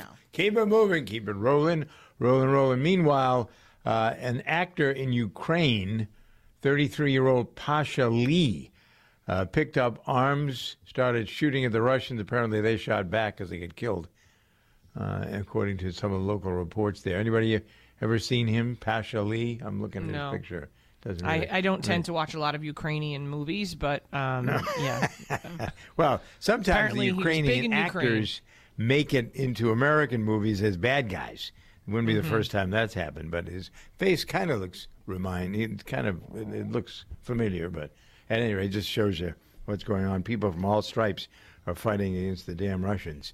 So it's great business time for Calotren. I would think the phones would be ringing off the hook, and people would be ordering ad nauseum That's right. You know, it'll be 25 years this April, and we've been helping customers lose weight safely and effectively for 25 years. So if you need to lose the weight, you've really got to check it out on our website, toploss.com, because like Doug said, it's so much more than just a weight loss product. I mean, we're not talking about uh, a quick fix fad product. There are no drugs, there are no stimulants. Our number one ingredient is collagen protein. Uh, it's got types 1 and 3, that's for the muscle and the joints. All right, and don't forget the 9090 special right now. Use the DJV code for free shipping as well. DJV code at toploss.com and the Get Fit contest. That sounds like it would be kind of fun. Calotren at toploss.com. Thanks to Elizabeth Miller, here, one of the great Calotren consultants at toploss.com. All right. So, uh, who's getting divorced? This is not a new story, right? Kelly Clarkson Well, getting divorced. The divorce is finalized now. Yeah, Kelly Aha. Clarkson and Brandon Blackstock. A judge had declared them both single back in September, but they still had to iron out everything else. So the divorce has been settled. Kelly gets primary custody of the kids. Brandon, who lives in Montana, will get the kids one weekend a month. Uh, that Montana, Montana, wasn't that the ranch they owned? Yeah, that Montana ranch. she was gonna Kelly will it. Keep. Brandon is allowed to live there until June 1st. He must pay her uh, $12,500 a month for rent.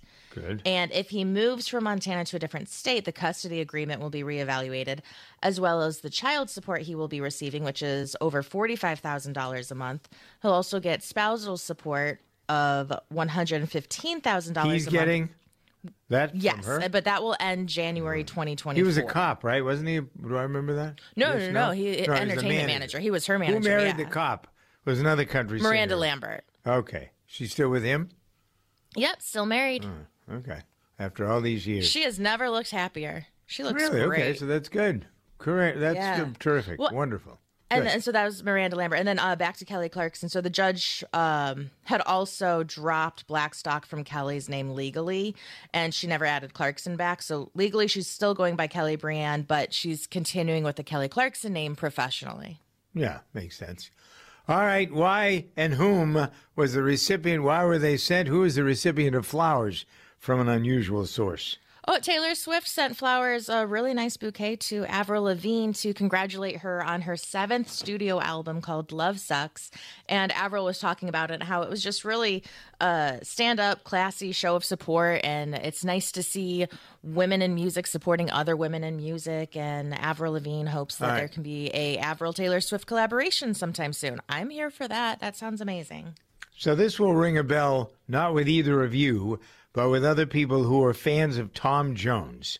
Do you even the two of you know who Tom Jones is? He's that dude with the tight pants absolutely. in Vegas, Right, right? exactly. Okay. So he Who was um, married- Carlton always danced to on Fresh Prince He- of Bel Air. He just Ah, uh, released right. a new album, his 40th album, devoted to his former wife who died last year. He'd been married to her for 59 years. He's 80. He's still touring, and apparently this um, album is going to get some airplay on certain stations. I thought it was kind of sweet. He gives, you know, in memory of his wife, he does an album. I thought that was very sweet, frankly. I am Robert Strickler. My wife Joyce and I have been married for 53 years. Certainly, one of the really important things in my life are our children and our grandchildren. I am essentially a writer. I've been involved in communications in the media. I've been an avid fly fisherman for at least 40 or more years. I've been taking Prevagen on a regular basis for at least eight years. For me, the greatest benefit over the years has been that Prevagen seems to help me recall things and also think more clearly, have a crisper ability to remember and think through things. And I enthusiastically recommend Prevagen. It has helped me an awful lot. Prevagen, healthier brain, better life. Robert Strickler is a content contributor for Prevagen and real user, based on a clinical study of subgroups of individuals who are cognitively normal or mildly impaired. This product is not intended to diagnose, treat, cure, or prevent any disease. This is the DJV download. I'm Doug. I'm Jen. And I'm Victoria. This podcast made possible in part by Calotren, the safe way to lose weight, Prevagen, keeping your brain healthy, and My Pillow, guaranteed the most comfortable pillow you'll ever own. Gearheads know that some projects need so many parts, it feels like you need a whole storage unit just to store them. That's what eBay Motors' 122 million parts are for. Think of it as your virtual parts garage. They've always got the right fitment at the right prices. Use the eBay Motors app or visit ebaymotors.com. Let's ride. COVID Clinic tests everyone. We're best at providing incredible testing that's run by a physician and administered by a healthcare professional. There was a huge need for groups. Employers started sending their people over. So I started saying, if they can't get appointments at the sites and we need more locations, why don't we just go to them? I can go in and I can assess what's happening. There's so many industries that have been impacted, and let's get all that back. COVID Clinic's mission is testing for all. If you need testing, you can get testing. If you need answers, you can get answers.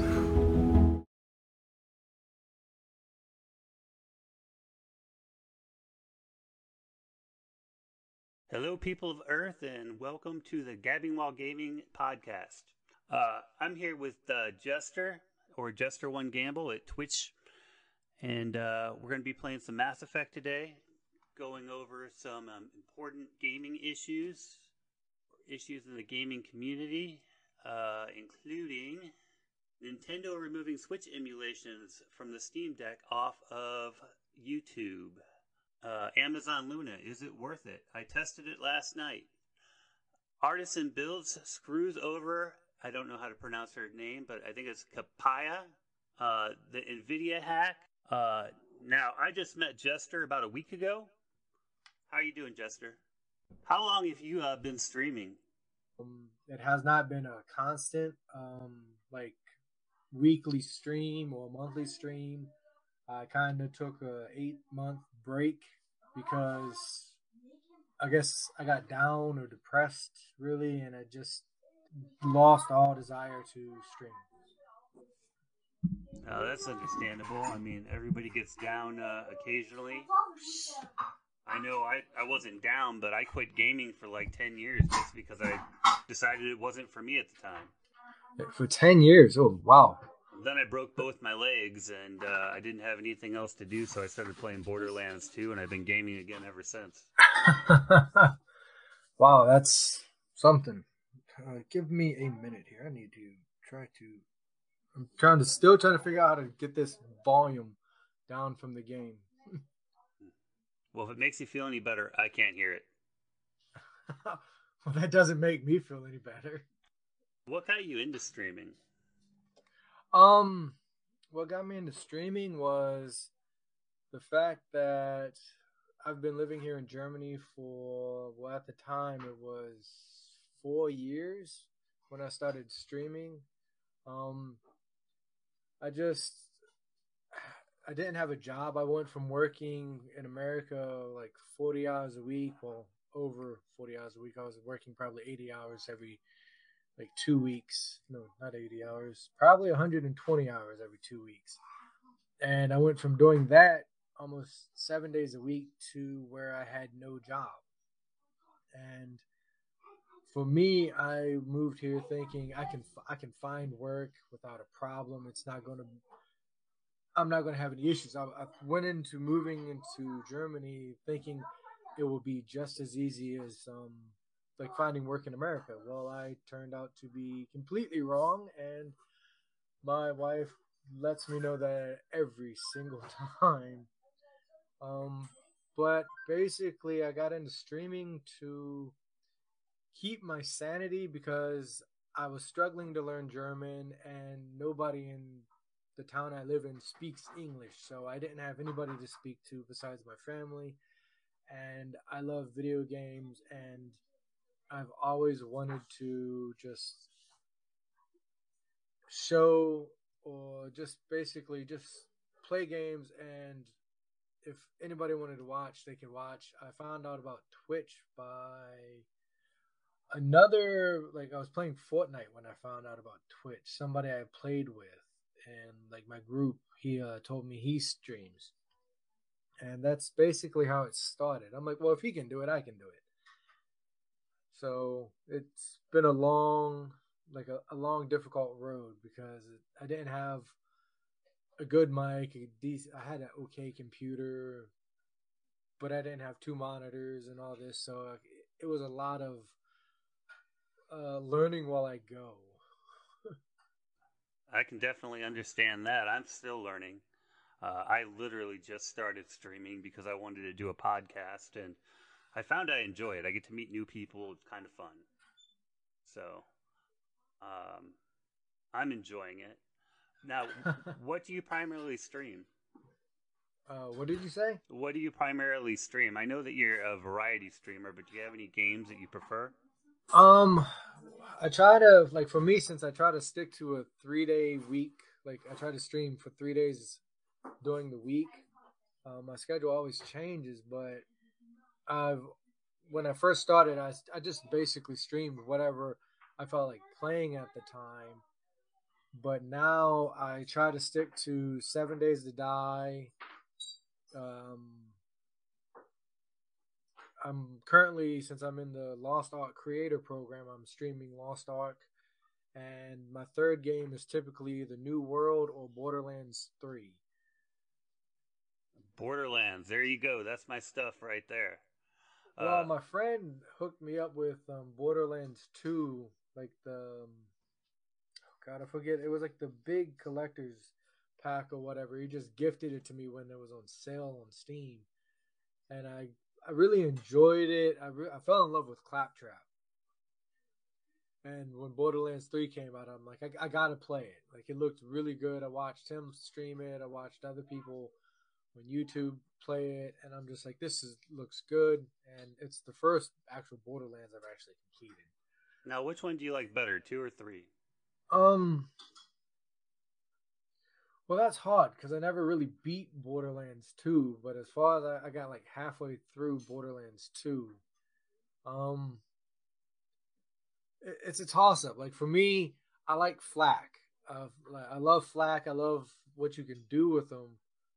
So I would have to say I like Borderlands 3 better. Fair enough. Fair enough. I'm I'm a bigger fan of Borderlands 2. Now, granted, I put like a hundred hours into it when my legs were broken. So I've beat it probably 50 times now, run through every DLC. In Borderlands 3, I am I haven't even got off the first world. Well, you haven't even got off of Pandora. No, I'm still on Pandora. I, I, I pick it up, I play it for a little while, and then I'm just like, eh, I'll come back to it. And two months later, I come back and I'm like, eh, I'll come back to it. So well, that's how I was because when I started playing Borderlands, I picked it up when it was on. I want to say the Steam Summer Sale last year, and I played it for. Oh God, I don't know, probably a good 50, 60 hours just like messing around because I I don't really stick to like the quest. I just kind of run around killing things and just looking for stuff and basically like loot everything I can over and over again, trying to find the best weapons. And I just put it down and I came back to it after probably two months, like you, and just I'm like I'm, I got to finish it. So I pushed to finish the game, and I finished it, and I'm like, all right. Yeah, I really need to, to actually just sit down and play it. I have I run into the problem where I have so many games that I need to test to review that I never have time to play the games I want. Well, I hear that. Definitely understand that one, considering like I have a three terabyte hard drive and it's slammed full of games. My Steam library and my Epic Games library is starting to match each other. You would be shocked if you heard how big my hard drive is. For what you do, I would assume it's anywhere probably over eight terabytes or more. I have a 14 terabyte NAS, two computers that have eight terabytes in them, another computer that has six terabytes, another computer that has two terabytes. That's a lot of computers. and I only have two terabytes free. Well, you have more terabytes free on your computer than I do. I think I've hit the limit on my SSD and my hard drive. Yeah, that, that's the problem I ran into too. That's why I decided to go ahead and build a NAS and just put them all in the NAS. Ah. That way I can play them all over the house too. Well, I've got two computers. I got one for me, that's my personal computer. Then I built another one for my kids for Christmas, and it was their Christmas gift from me so they can play Minecraft in the living room. And it's turned into uh, Minecraft, Jurassic World, and whatever other games they want to play. Oh, is it direct the Jurassic World Evolution? Uh, he, my son has both of them. Uh, you know, my wife went to visit her parents, and her uh, little sister, who's like eight, showed her Jurassic World Evolution. She's now addicted to that game. I can't lie. Like I played the first one, and I'm uh, I enjoyed it. I watched my son play the second one just because I like watching him like do it. There's like for me, there's games I like playing, and there's games I can sit there and watch. And for me, like Jurassic World Evolution and Evolution 2, I can watch him play it and without even worrying. Gotcha. I give him my my little two cent every once in a while. It's like, hey, well, you should try building it like this. I wanted to get into some topics here, but out of curiosity, where is your accent from? It almost sounds like a Jersey accent.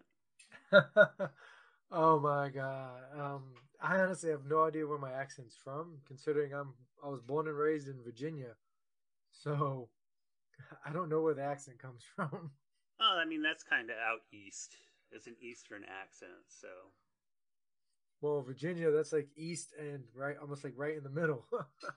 yeah, I mean you're right there by what, uh, North Maryland Carolina and Washington D.C. Yeah. Yeah, I know I drive through Virginia every time I go to Maryland, so that's that's everything I know about Virginia.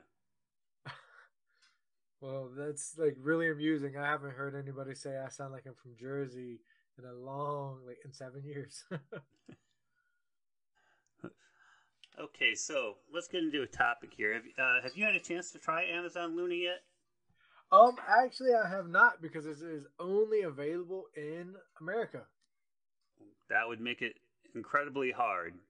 Uh, yes, and I'm sure you, that. if you could play it it, with the the- VPN, it just would not go well because of the speed reduction.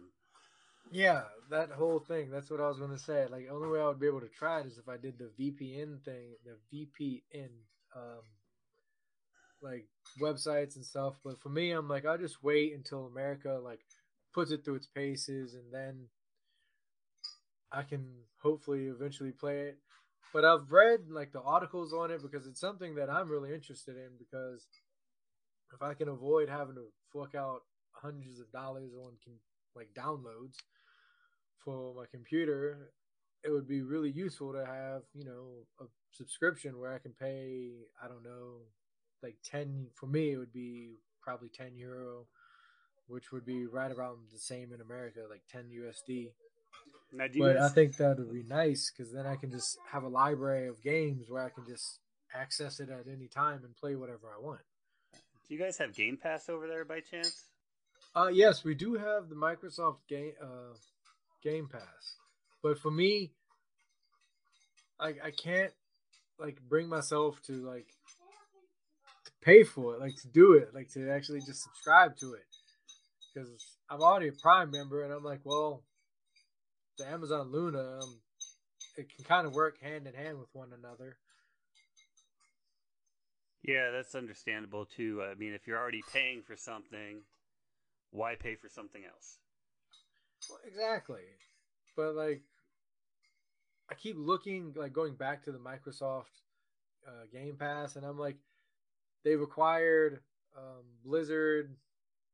So for me, I'm like, if they add games from Blizzard to the Microsoft Game Pass, I might just consider it. I will say that I think Game Pass Ultimate is worth it, uh, even if you don't own an Xbox, which Yeah. sounds weird because that includes uh, Game Pass for Xbox and Game Pass for PC. But the advantage of Ultimate is you have the game streaming too. How so? you can play like like I can load my web browser or a web browser on anything, whether it's Windows, Linux, my cell phone. Yeah. Uh, and I can I can play Game Pass games right there on my phone or right there on anything, and they're essentially Xbox console games. Well, that's awesome. So Like, I didn't know you can use your phone. yeah, yeah, you can use your phone. Uh, I actually just picked up a controller for my phone for like fifteen bucks, and uh, hey, buddy. Uh, but I picked up a controller for about fifteen bucks. I really enjoy it. Um, I work doing delivery driving, and there's times where I'm just stuck in my car. So, you know, I just pull out my controller, pull out my cell phone, and start playing some games. That's awesome. Like I ended up having a controller. I picked up like dirt cheap from um like we don't have Craigslist here. We have um it's eBay, but it's eBay local is what it is. It's just like Craigslist. I ended up picking up a controller that can work on computer, PlayStation, Xbox, and cell phones. But that thing ended up started it developed when I was uh, playing um, Elite Dangerous, I noticed it kind of just like I kept having to fight the controller, like the joystick for movement, all the time. So if I let go, the, my ship would just start spinning in a circle, and I'm like, yeah, I think it's time to get rid of the controller.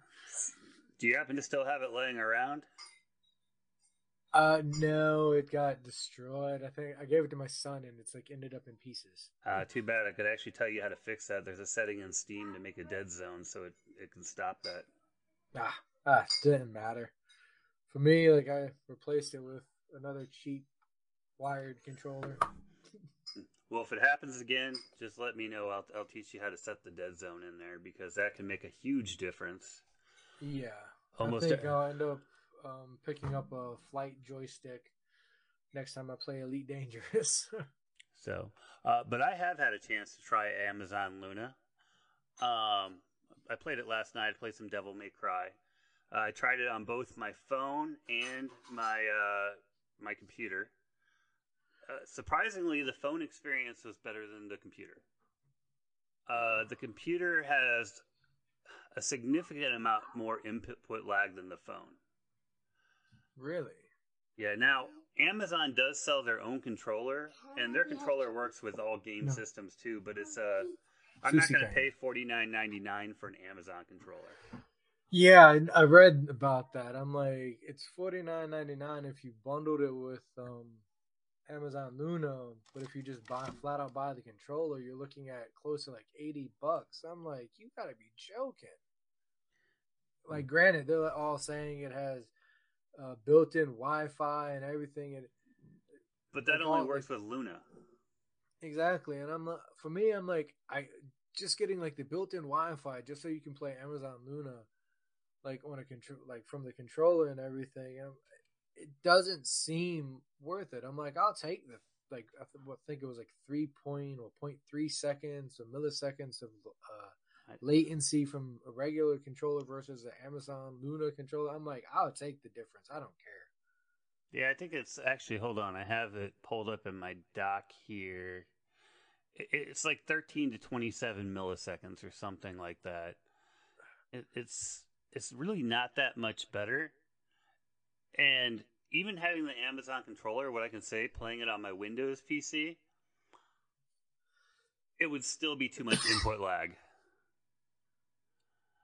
For me, like I can't, I couldn't see forking out that money because I can go buy an Xbox controller or a PlayStation controller and just use that and deal with it. It's like the same. Basic. I look at it as the same thing as using a mouse and a keyboard. Like one mouse might give you better like results than another, but I can't justify spending an additional 30 bucks or more on a mouse that might give me better like maybe one or two more kills in a game I play. Same with the controller. I'm just like just give me the regular controller and I'm fine. I, I will make it work. I will survive. Well, my name is Dirt Cheap Gaming, so I honestly go with the cheapest stuff I can find. I mean, I'm my monitors that I'm running. I have two monitors down here. They're TVs I bought off Craigslist for twenty bucks a piece.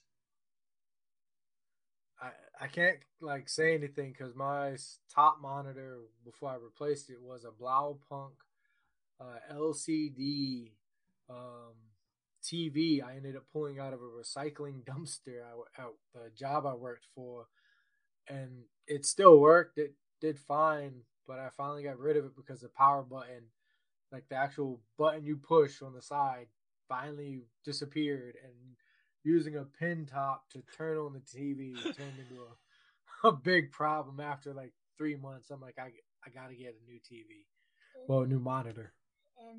Yeah, I could. I would probably get a new one at that point. Anytime you gotta, you know, grab a staple and start straightening it out to turn the TV on. That, that's Yeah. not a good experience. Well, like for me, because I have two monitors. I have the one I game on, and above me is the monitor that's just strictly for my OBS when I like stream. But other than that, when as like you've guessed from my lovely background, I'm in my bedroom. So for me, like my nighttime is when my kids are in bed, I turn something on my top monitor because I replaced it with a Samsung. Oh Lord, it's. I would tell you exactly what it is if I could freaking remember it. It's like a Samsung monitor, but it actually comes with a controller that I can access Netflix, Prime Video, um, actual web browser, a whole lot more other crap as well. I picked that up on sale, and I'm like, I love it. I can't complain. It's great. But uh, should probably get back on topic here. Yeah, We're good at um, getting distracted. exactly. What um like one thing with the Amazon Luna I was noticing was like they give you the option for six not the option, but they give you six categories. Would it be categories or channels or game? Uh, they call them channels. yeah. For me that's that's a little weird. I'm like, why would it be a game channel? But, but anyways, Well, and looking at the the probably what I would consider the best priced one for what you get is their, their Luna Plus. Now, right now it's five ninety nine. Yeah. five ninety nine. That might be worth it, but on April first it goes up to nine ninety nine. It go that's the thing like i was reading the same article that you are talking about that you sent me and it's 5.99 so if you get the amazon the luna plus now at the 5.99 and you end up as of april 1st if you've already been paying the 5.99 yeah the 5.99 you still pay the 5.99 after april 1st if you have been signed up before april 1st See, and at five ninety nine, it, it it's it's almost worth it. Once you get to nine ninety nine, I'm going to pay for Game Pass. Well, yeah, that uh, that I definitely understand. You know- Uh, like if you're go- coming in after April first, you're going to pay the 10 basically ten bucks. But like I said, before April first, once you've signed up before April first, you're paying the five ninety base. Well, might as well say six dollars.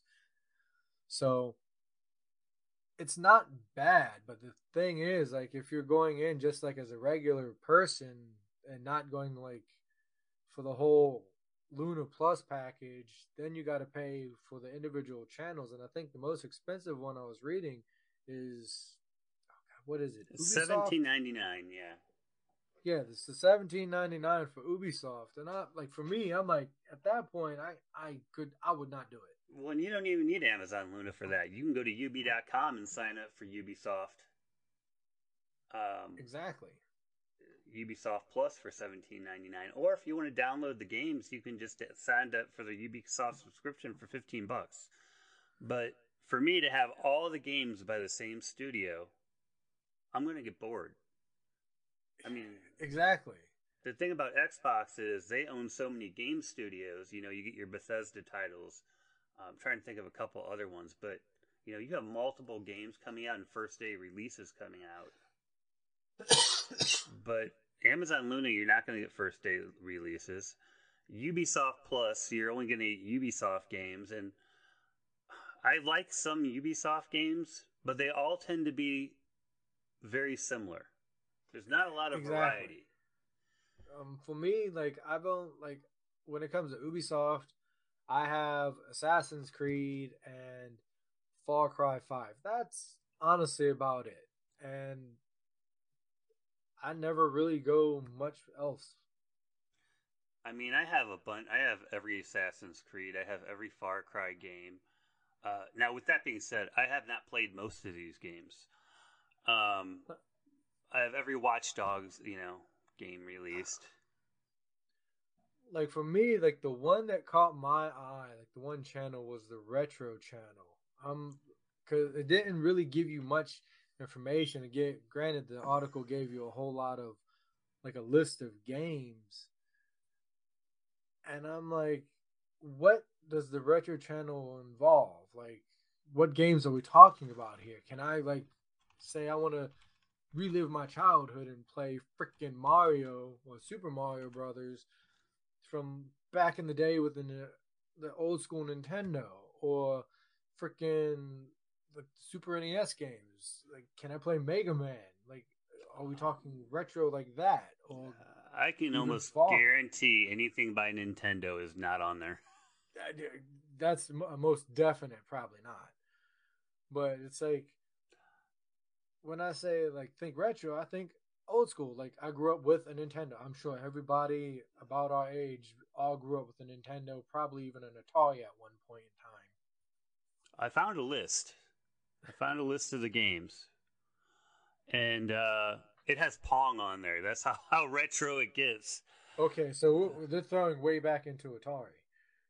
Pong, Asteroids. Uh, oh God! I mean, they have King of Fighters 1998, King of Fighters 2002. So all the games look like they're probably 2002 or before. Okay, so they're not going back to like what we know as a childhood. I think they're going probably before our childhood and after our childhood. Uh, Oh, that's the thing. Like for me, like I said, I had an Atari and a freaking Nintendo. Like, so for me, when I think retro, I think old school freaking turn Atari freaking controller with a little joystick, and I'm, I'm like, okay, we can make it work. I will say there are three things on, four things on here that look good to me. One is the Contra Anniversary Collection. I loved Contra when I was a kid. Yeah, I'm right there with you. But you can pick that up on Steam for literally like dirt cheap. Wait till it's on sale, pick it up for like a dollar. Uh, yeah, exactly. Uh, Castlevania Anniversary Collection. Same thing. You can pick it up on Steam, dirt cheap. Exactly. Uh, 1942 and Ghosts and Ghouls. Those are the games on here that stand out to me. As hey, I played those when I was a kid, but I own all of them on Steam. Exactly. So you can pick them up dirt cheap on Steam, but now for like the younger generation that grew up in the 2000s or hell, even the late 1990s, like it might be good for them. But honestly, I couldn't see like you got to pay for each channel, right? Unless you get the Luna Plus. Well, you pay. Well, even if you get the Luna Plus, you still pay for each channel. The Luna Plus is its own channel. Yeah, see, that's the thing. Then, like, they're just trying to get like squeeze you for more money. So in a way, I like what they're trying to bring, but the whole it reminds me of like Amazon Prime Video. If you want to watch all, a bunch of horror movies, they have their own horror channel, but you have to pay extra for that. And I love horror movies, but I cannot see spending. I forget what the horror channel costs for Prime Video. I think it's like two ninety nine or something. Like I think it's just, in my opinion, it's another way for them to squeeze more money out of you. Yeah, it's uh, there's a, a lot with uh Amazon. A lot of different channels you can get with Amazon Prime, and they're using the same pricing model for Luna. Um, but I think we can agree that our consensus is probably not worth it. At least not at this time. At the moment, unless they do something to make it really worthwhile, it's honestly, I think it's a waste. I like what they're trying to achieve, but you've got, let's see, you've got Microsoft Game Pass. You can essentially do the same thing with Ubisoft. You can do the same thing. I think Nvidia has something similar as You well. You can do PS Now for sixty dollars a year. Exactly. So in a way, it's like I see what they're trying to do because it's basically cloud gaming, like at the touch of a finger. But it's they got to do something to make it worthwhile to their future customers because you're already paying ten dollars for one thing. Then oh, I want this channel. That's another six dollars. Or say you wanted Ubisoft, that's eighteen dollars. So now you're up to twenty eight dollars. And if you wanted all the channels, God knows how much you'll pay in the end. Plus, Uh, oh, can't forget if you buy the controller, so you're already about a hundred dollars deep. Yeah, I mean, I, I think I I look at it like, um, you know, it could be worth it if they. I, I, from what I read somewhere, the Luna Prime is supposed to get up to about 300 games. That might be worth it depending on the games. But exactly. at the state it's in right now, it's the next Google Stadia. It's just destined to fail. Well, you know Amazon, they'll throw a bunch of money at it. Hopefully it'll it'll end up working. I mean, What's up, Dragon? Thank you for uh, stopping in. they'll, they'll probably probably get it eventually, just because Amazon is not the type to give up. Well, exactly. They've pushed through and managed to release one decent game.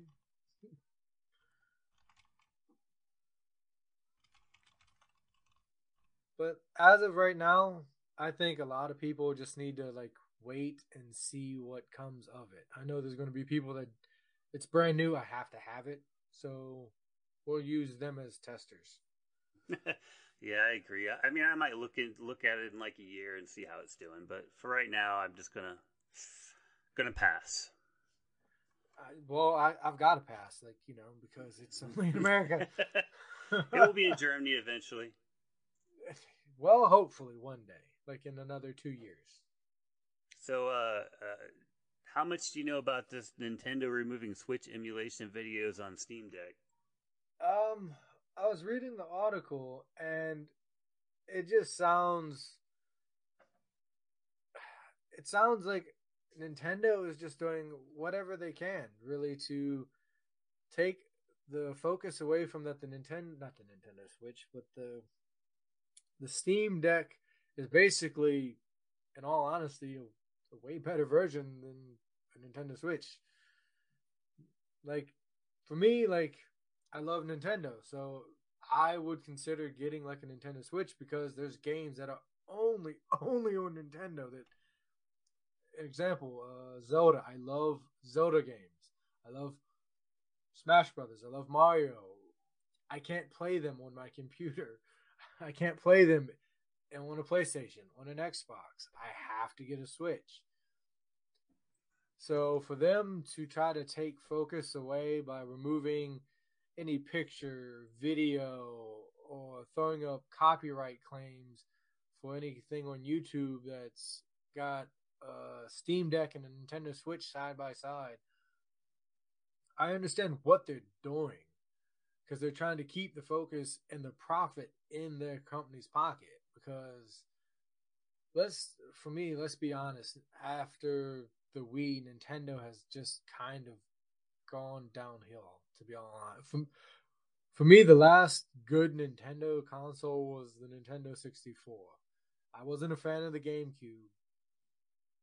So anybody, please forgive me. I'm sorry, I wasn't a fan of GameCube. So Nintendo, I think, is doing everything they can to hold on to any kind of profit margin they can with this whole copyright claims. I mean, here's the thing. I I like Nintendo games. I like their products. I think the Switch is a cool product. I won't buy one because uh, Nintendo is notoriously anti-consumer. And exactly those, those anti-consumer practices are what I don't like about Nintendo. They're one of the most innovative companies and come out with things that other game companies don't even imagine. Yet they're stuck 20 years in the past. I have to agree. And I mean that's that's the biggest problem with Nintendo. The other thing I question about that, they're using uh, copyright to pull these videos down. Now here's the thing with that. They don't have a copyright on the emulation software. They don't have a copyright on any game not produced by Nintendo. So if they're demonstrating a game like Zelda or Mario that was created by Nintendo, Nintendo does have the copyright. They have every right to use that copyright claim. But if they're using playing a game and streaming a game on their Switch by Capcom, if Nintendo's using the copyright right system to get that taken down, they're not using it legally. Well, yeah, I have to agree with that, but like for like an example, if somebody have like playing a Capcom game like Resident Evil, I don't even know if Resident Evil's on the Switch. Like the newer ones, like the Village and the remakes. Since that's Capcom, and I know you can play those games on the Steam Deck. Like if they're comparing like the graphics and everything side by side, and you're posting the video on YouTube, as a YouTuber, you can fight that copyright claim, but it's going to be a strike against you until I guess YouTube or whatever platform you're using sides in your favor, but you're going up against Nintendo. It's a, it's a very big uphill battle. So like the whole thing is I don't think anybody's fighting back against Nintendo for doing this. I think they're just letting it happen because it's Nintendo. They're realizing you can't fight a big company like this unless you are willing to lose. Well, and you absolutely can fight them if you know how to do it. What a lot of people don't realize about the copyright system. Okay, somebody gives you a copyright claim on uh, a, DMCA takedown notice on YouTube. Now, YouTube has to take that down because they're legally required to comply with the DMCA. So, what you can do is challenge it. Now, when you challenge it, the, the concept is that whatever company you're challenging will take a look at it and decide if you're actually violating copyright and then get back. And if you're not violating copyright, they'll be like, okay, put your video back up. Or um, what I imagine in most ha- case happens with big companies, they're like, huh, we got challenged, no, click. And they challenge it back, essentially. At which point in time, you can challenge it again. They either have to put your video back up or take you to court.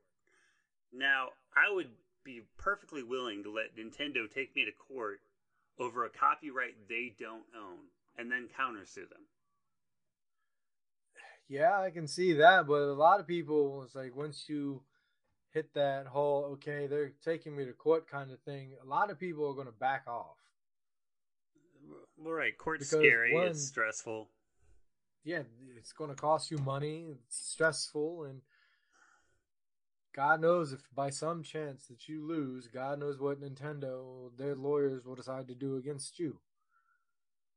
But I, I would I would do it, and that's not like I have a lot of money or anything. Um, I am about proving points, and that is a point that I truly believe needs to be proven in Nintendo is they don't control everything. Like I said, if it's their game, they published it.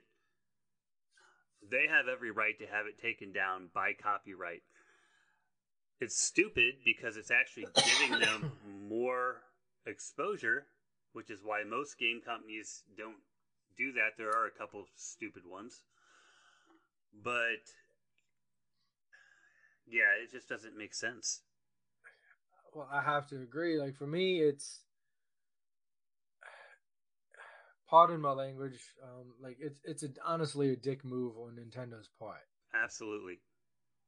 Because yes, granted, the Steam Deck is, I would say it's an awesome. It's a great idea. It's, and this is in my opinion. It is basically uh, what was it? A PSP on steroids. Is like the best way to describe it. Because PlayStation brought out a handheld what years ago? It was the, I think it was the PSP. And the Steam Deck is just more it's basically the same thing just on steroids. It's a small literally a handheld computer that allows you to play your Steam library on a something granted it's got some freaking awesome hardware under it. So I can see why a lot of people would go with the the Steam Deck than the Nintendo Switch, but granted, Nintendo all they got to do is just come out with something that can compete against it. It's not that hard. The technology is out there. Yeah, but Nintendo only likes to release a product every 15 years. Oh God, yes. Actually, I think it's closer to 10, but I'm, I'm exaggerating a little bit. But uh, you know, yeah. they release products that people like and you know can sustain them for a long time without a whole lot of adaptability. And even though their systems are weaker than an Xbox or a PlayStation, they don't have the same processing power. They manage to do things that are innovative enough that people still buy them. Now, with uh, the Switch and the Steam Deck, you now have a, a something that looks almost exactly like the Switch. That has the same versatility as the Switch. Nintendo's Exactly. in trouble until they innovate again, and a Switch Pro is not going to do it. No. Like for me, like I like the concept of the Switch because you can play it at home, you can play it on the go. I like what they did with it. But like their look for me Nintendo I think is looking at more of market where they're looking at people mainly going to be in their home. Cuz a lot of people won't really go take their switch out of the house unless by some chance you're a kid that has to ride the bus for a while you might take it with you. But even then in america there's a chance you're going to get jacked for it. And then you got to deal with your parents. Here like for me here in germany we don't have school buses here so you're riding public buses and like my kids they got to ride i think 15 20 minutes give or take for their bus to get to the school. But they're also waiting on their bus for a good bit too. So I can see the Switch being useful here. But again, that's you're limiting your what games you can play because it's only Nintendo games. Now, with what the Steam Deck offers, they're offering you any game that you can buy on Steam and you can play it but I think it ultimately needs to come down to its price. And I think last I checked, I think the Nintendo Switch was better on price than the Steam Deck. Also availability right now too. Yeah, I mean it's definitely better in price. There's no doubt about that. Um, but the Steam Deck does so much more. Yeah, I understand that. It's for me like like what would push me to go with the Steam Deck, to be honest, is if I can if I can play all the games that um uh, let's use Epic Games as um Epic Game Store as a example here because they have currently like Tiny Tina's Wonderland is only Epic Game Store available. You can't even buy that game this month on Steam. It just says, well, like you can go to Steam and you can put it on your wish list, but there's no date when it will be available to purchase. So, like for me, it's like, can I play my Epic Game Store games on the Steam Deck? Can I play other games that uh, I know Assassin's Creed? You need Ubisoft, um, anything that takes Origin, like Mass Effect here. Like, how does all this work with the Steam Deck? Uh, the thing about the Steam Deck is it's an open system. You can install Windows on it and run anything. Ah. I mean, a Steam Deck is literally just a small computer. So basically, it's a cell phone with built-in controllers, minus the everything else the phone can do. Yeah, I mean, I would consider it more a computer than a cell phone. I mean, it has the USB ports. Um, it has a display out. You can plug it into a regular TV. You could plug in a keyboard and mouse, and you have a full-fledged computer in front of you. Huh. But what like what's the price comparison? What, last I think I heard it was what three hundred dollars or something. Or more? Oh, more than that. Uh, I mean, there's Is it up three different models. PlayStation? And I wouldn't get the lowest priced one. Uh, it's three ninety nine for the sixty four gig, but it has slower uh, slower storage space. Five. Well, uh, like for me, like the whole thing, when it comes to like the Steam Deck, like you might as well just get the highest gig freaking memory and everything you can get. and that's what people have been doing. The highest the highest tier one has outsold the other ones by far.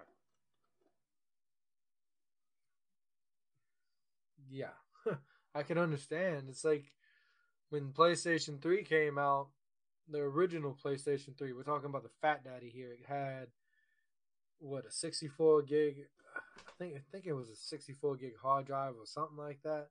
And within a year, the thing's full, depending on how many games you played. So, but yeah, the, the back to what we were talking about. I, I think Nintendo's behavior is reprehensible. Is the best word I can use. I think it's childish, to be honest. You're you're a company that's been around for so many years, like, and you are anybody that's as old as we are can. If somebody asks, "Oh, do you know Nintendo?" Yes, we know Nintendo. We grew up with them. We've seen what they can do, what they can bring out as a company, and to act as childish as they're doing with these whole remove copyright claims and everything for videos and photos. It's it's childish. Suing people for ROMs that they don't even sell anymore. Like, there's no way to play the game unless you have the ROM. Because Nintendo's just decided, hey, we don't want this to exist anymore. So people uh, get the ROMs, and then Nintendo goes after them for it. Exactly. So uh, that's why I will not do business with Nintendo. I, I don't want anything to do with them. But I do think that the Switch was a cool idea when it came out. For me, like the only reason I would go like get anything from Nintendo, like it would be a Switch, but that would literally be to only play Mario or Zelda because I love Zelda and that's about it. But I can't see paying the price that they want for a Nintendo Switch. But I can that covers roughly half the price for a PlayStation 5 or Xbox. My wife wants to get one just to play Pokemon. Oh god. I'm like, seriously, you want to spend like three hundred and fifty dollars to play Pokemon? Yep. I would like I can't say anything. I would spend the three hundred and fifty dollars. Well, I can't say I would spend buy it brand new. I would buy it used, and I mean used. I would scour my local freaking market online and find one that's roughly like a hundred euro or something. I don't care. It doesn't have to be OLED. As long as I can play the new Zelda on it, that's all I would care. So, yeah. Uh, what do you think about this artisan builds thing? Did you hear about that before I told you about it? Um, I think right before you like told me about it, I saw because I follow Jay's Two Cent on Twitch as well. I mean on Twitter, and um, he posted some um like a snit like the clip from the video that the lady the girl posted, and I read his comments and I'm like, what is going on? Like it was very confusing because not knowing what like is happening. I'm watching this video and I'm like, what did I just like witness? And I had to watch it about five times to realize that they're giving away a PC and what they're talking about, how this girl doesn't have one click on the link or that's on her panels and she's in granted she's an ambassador but because she's have no clicks that they're re-rolling for the giveaway i'm like that is that is like really wrong. Like i was outraged because Absolutely. like i've i'm involved with when it comes to giveaways every year i'm in gigabyte asus msi evga any of the like all the computer companies around here in Germany do giveaways every year for basically two months. And wow. one year I was involved in a giveaway with Gigabyte. and they said the person's name who won. And I'm like, yo, that, that's me. But they didn't give a last name. And I fought them tooth and nail. I'm like, you called my name. They're like, but there's there was another person with the same name. I'm like, but you didn't specify a last name. And I just gave up. I'm like, I will never do business with y'all because of how y'all are handling this. I'm like, if I didn't win, fine. I don't care. I'm like, you need to specify the person's last name. But back to the topic. This is a Twitch stream that is basically known for building PCs live on stream and doing giveaways. That's what they're doing. They've got Intel plastered all over their like freaking panel, like overlay. They get parts from companies and they're going to sit here and how they basically talked when they're like, "Oh, she doesn't have any uh any clicks on the panel." I'm like, this is wrong. I'm like, you literally, she won out of all the people that are involved. She won. It doesn't matter how many people, like how many clicks she's gotten on the link or what, whatnot. And I'm like, as a company, and that was what the CEO that was. That was the this? CEO, and then he went off on her. I thought, yeah, I'm like, you are the CEO of this, and you're acting like this. Who is the dude building the PC? Not like stepping up and like saying it doesn't matter how much like click she's got on the like the link. She should like she won. It doesn't matter. He just went along with it. He's like reroll. Like what in the hell? It it literally made me so mad. And I've seen Intel actually like Intel has actually posted an article about it and how they are completely outraged with Artisan Builds for how they acted and handled this. And they've publicly apologized to her. I know Artisan Builds has emailed her and basically told her, "You, we are giving you the PC," and I'm like, "Okay, after all the shit and everything that y'all y'all dug your grave, now you're going to come through and oh, we're going to give you the PC." Like she emailed him back, said, "No, I don't want the PC anymore. Take me off your ambassador list. I will not watch y'all. I am unfollowing y'all." Okay, so people who who don't know about this, just to give you uh, the main story, a company called Artisan Builds, who is a custom-made computer builder, does Twitch stream giveaways, and the requirements that they listed is you have to be an ambassador. Uh, this girl, who I cannot pronounce her name still. Let me see. I'm going to find it here.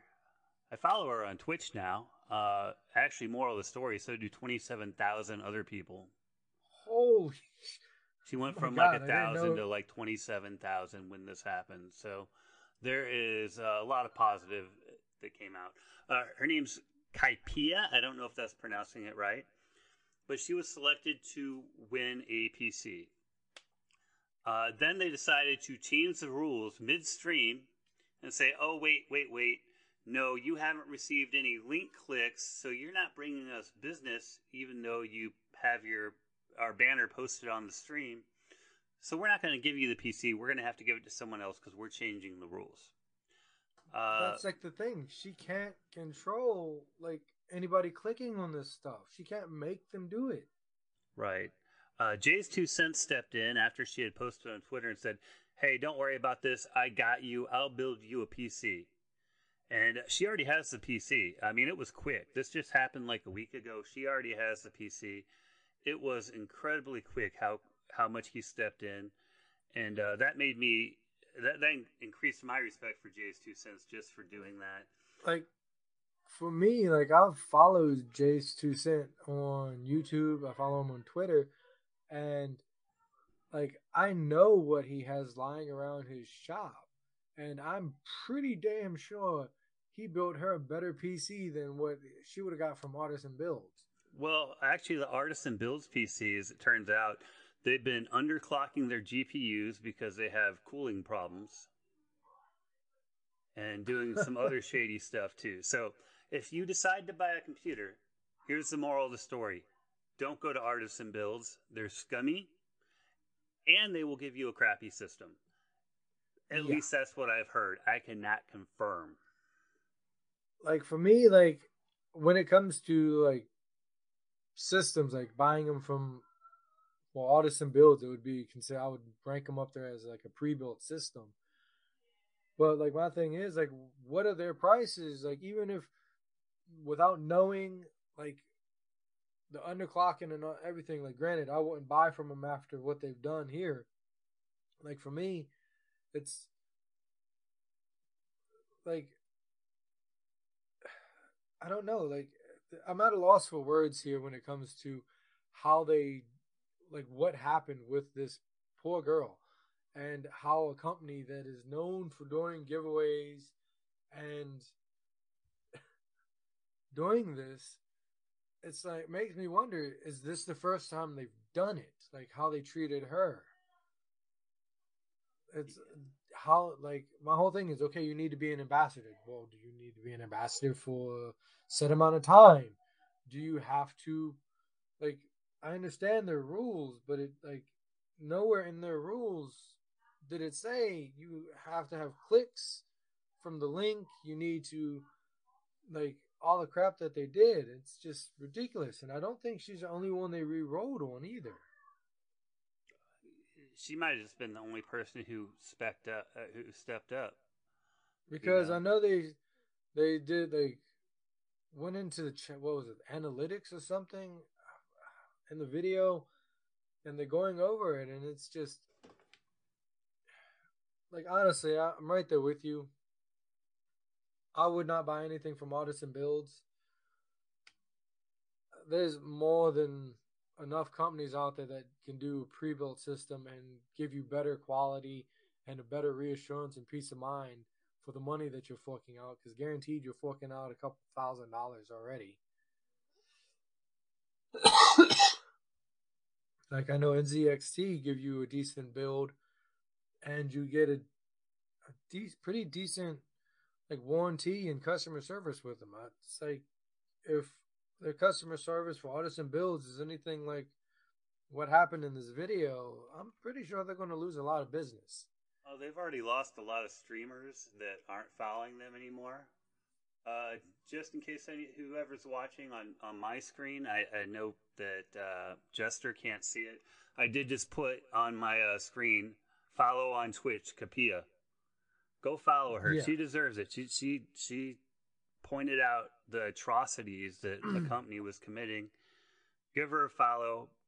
Join the other twenty six thousand other people who have followed her in the last week. And uh, I did watch some of her streams actually this morning. She's pretty good. She's pretty entertaining. Well, that's that's awesome. I'm glad she, the like the Twitch community and well, the whole PC community is like rallied behind her and dropped as many followers and everything for her. But like the when I mean like what like for the artisan builds, it's not just the Twitch community that they're losing. They have companies that give them parts to do these builds that are given the company like I know Intel's vision, thinking but- about backing out. like n- not notoriety. I'm at a loss. Honestly, a loss for words here. I mean, But um, They've just given like- themselves a bad reputation.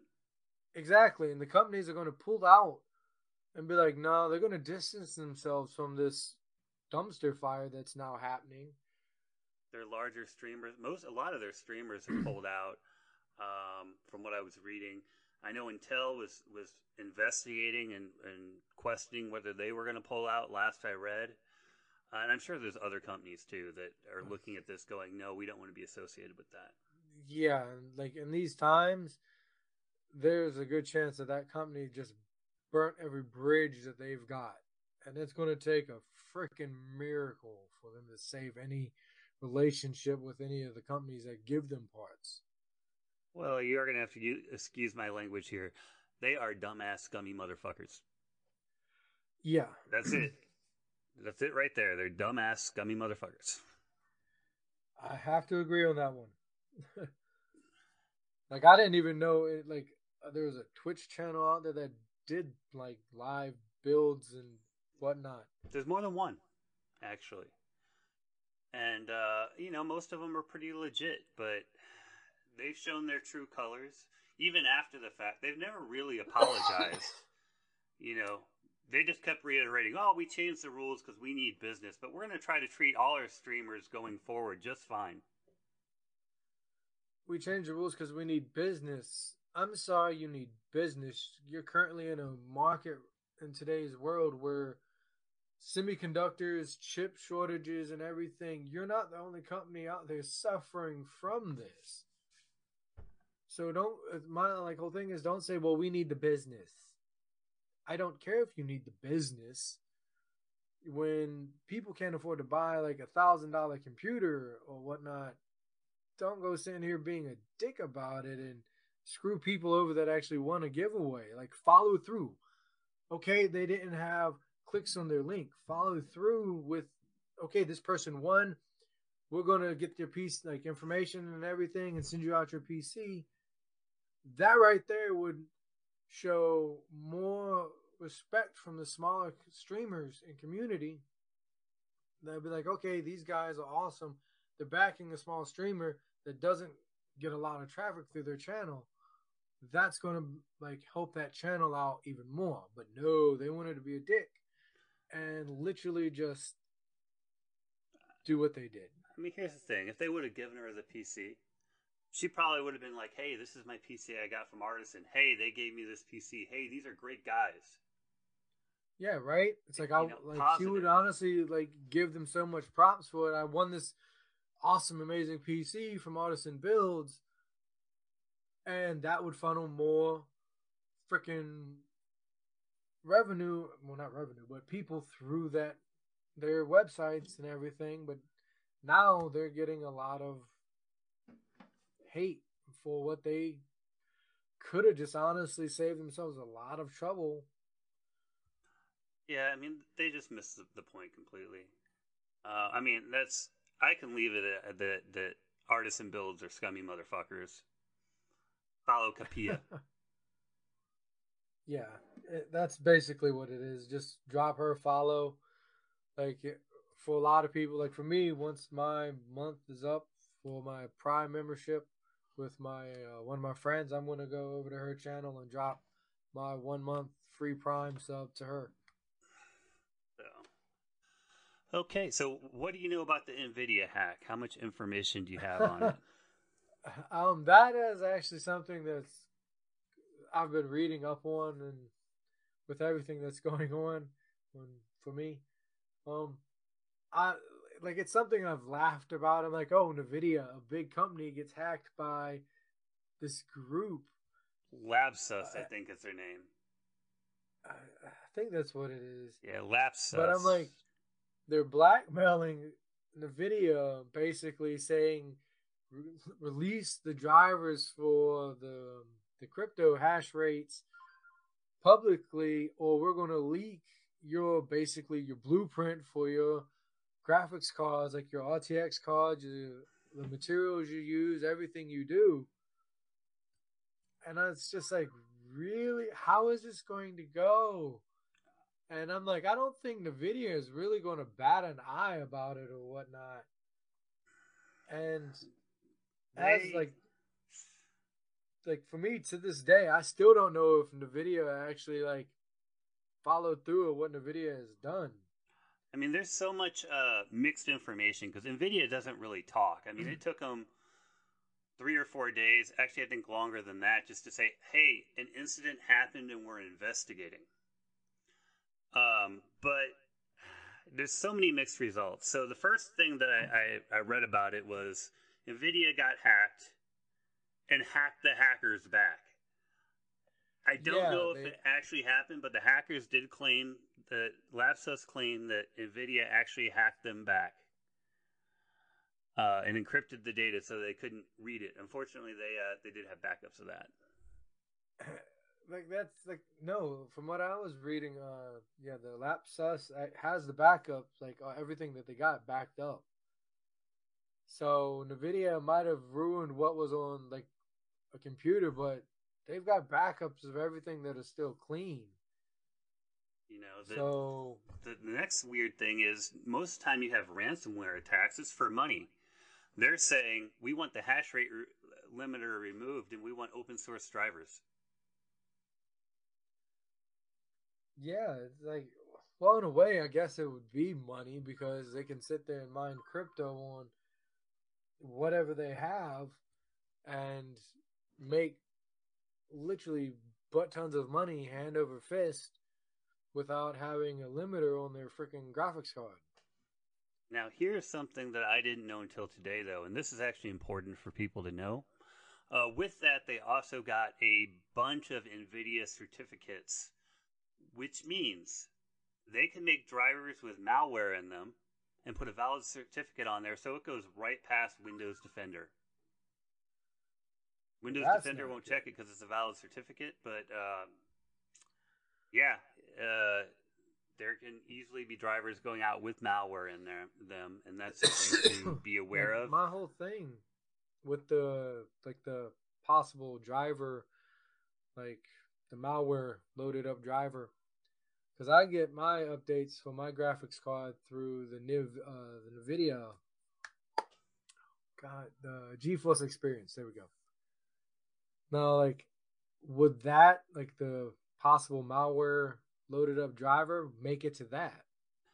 In theory, no, uh, because I mean, if you're getting it off the the website itself, the actual Nvidia website, it probably won't be an issue, but it could be an issue for people who sometimes get their drivers from other places. Well, like for me, like from what I understand about hackers, they are all, they no matter what they do, like they might get in, and when they get out, I don't think they always close out completely. I think they always leave like a back door they can get back in.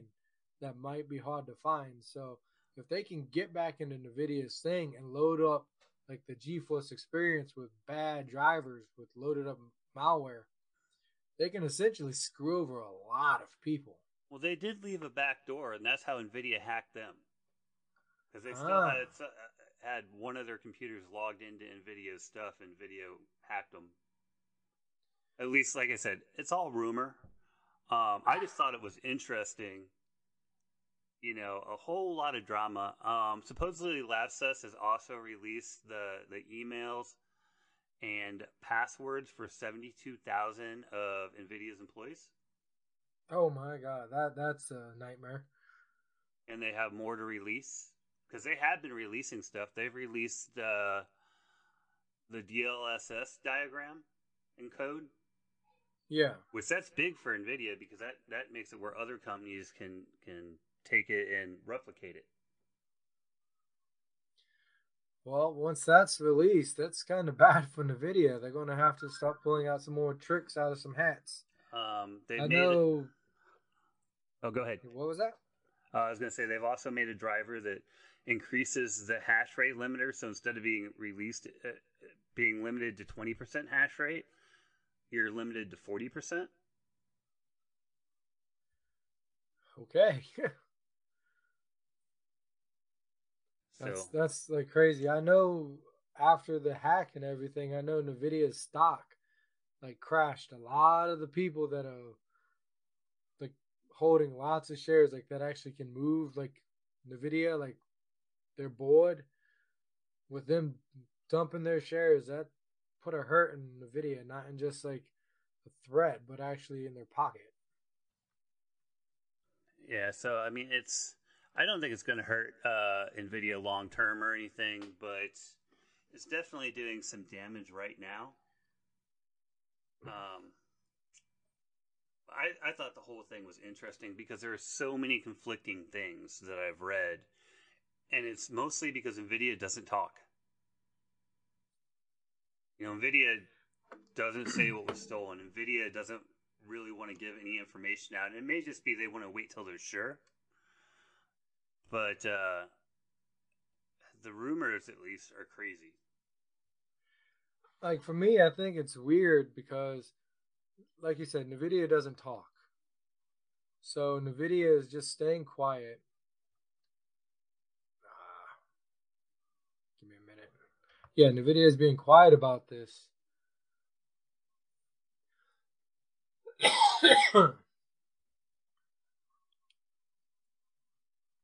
yeah, serious emotional scars. But with Nvidia being quiet, it makes it very hard for their clientele to really trust them right now. Yeah, it. Uh, I don't know. I mean, I don't have too much more to say on that. Like I said, I thought it was interesting just because of the amount of rumors, the amount of different circulation going around. It could turn out that only twenty percent of it is true. So, you know, don't. Take, I honestly just think it's funny. yeah, don't take anything about this Nvidia hack that that I've said verbatim because Nvidia hasn't talked. All Nvidia said is we're investigating an incident.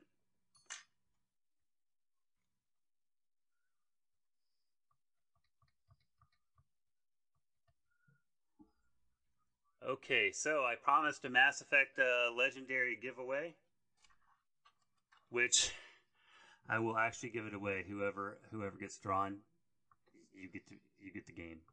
We're not going to do an artisan builds. I give games away almost every day at this point. Well, actually, every day at this point. Uh, but it will go go back down to a couple times soon.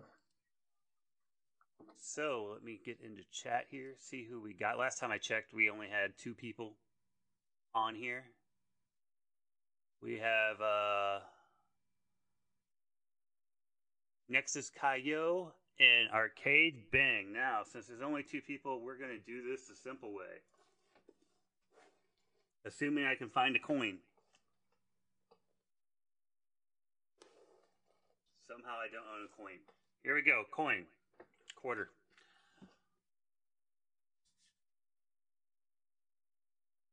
We're going to say Arcade Bang is heads and Nexus Kaio is tails.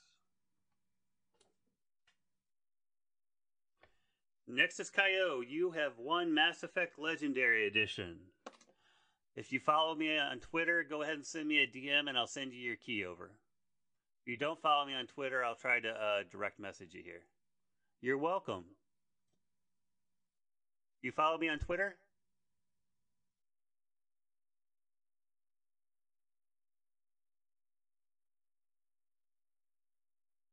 Okay, go ahead and send me a DM on Twitter. I'll send you your key back. It'll probably be about uh, 15 minutes or so just because I got to wrap up this podcast really quick. Okay, awesome. Yeah, send me the DM and we will get you your game.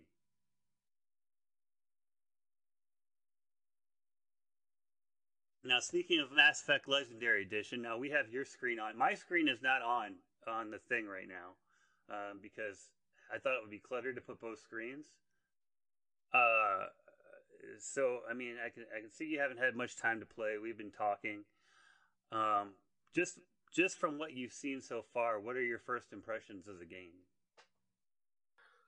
This mic, I'm telling you, it's it's a pain in my ass. Um, I think it's decent. Like the graphics look, well, the cutscene graphics look good for. God, I don't know how old, how old is this game? Uh, well, the Legendary Edition just came out last year.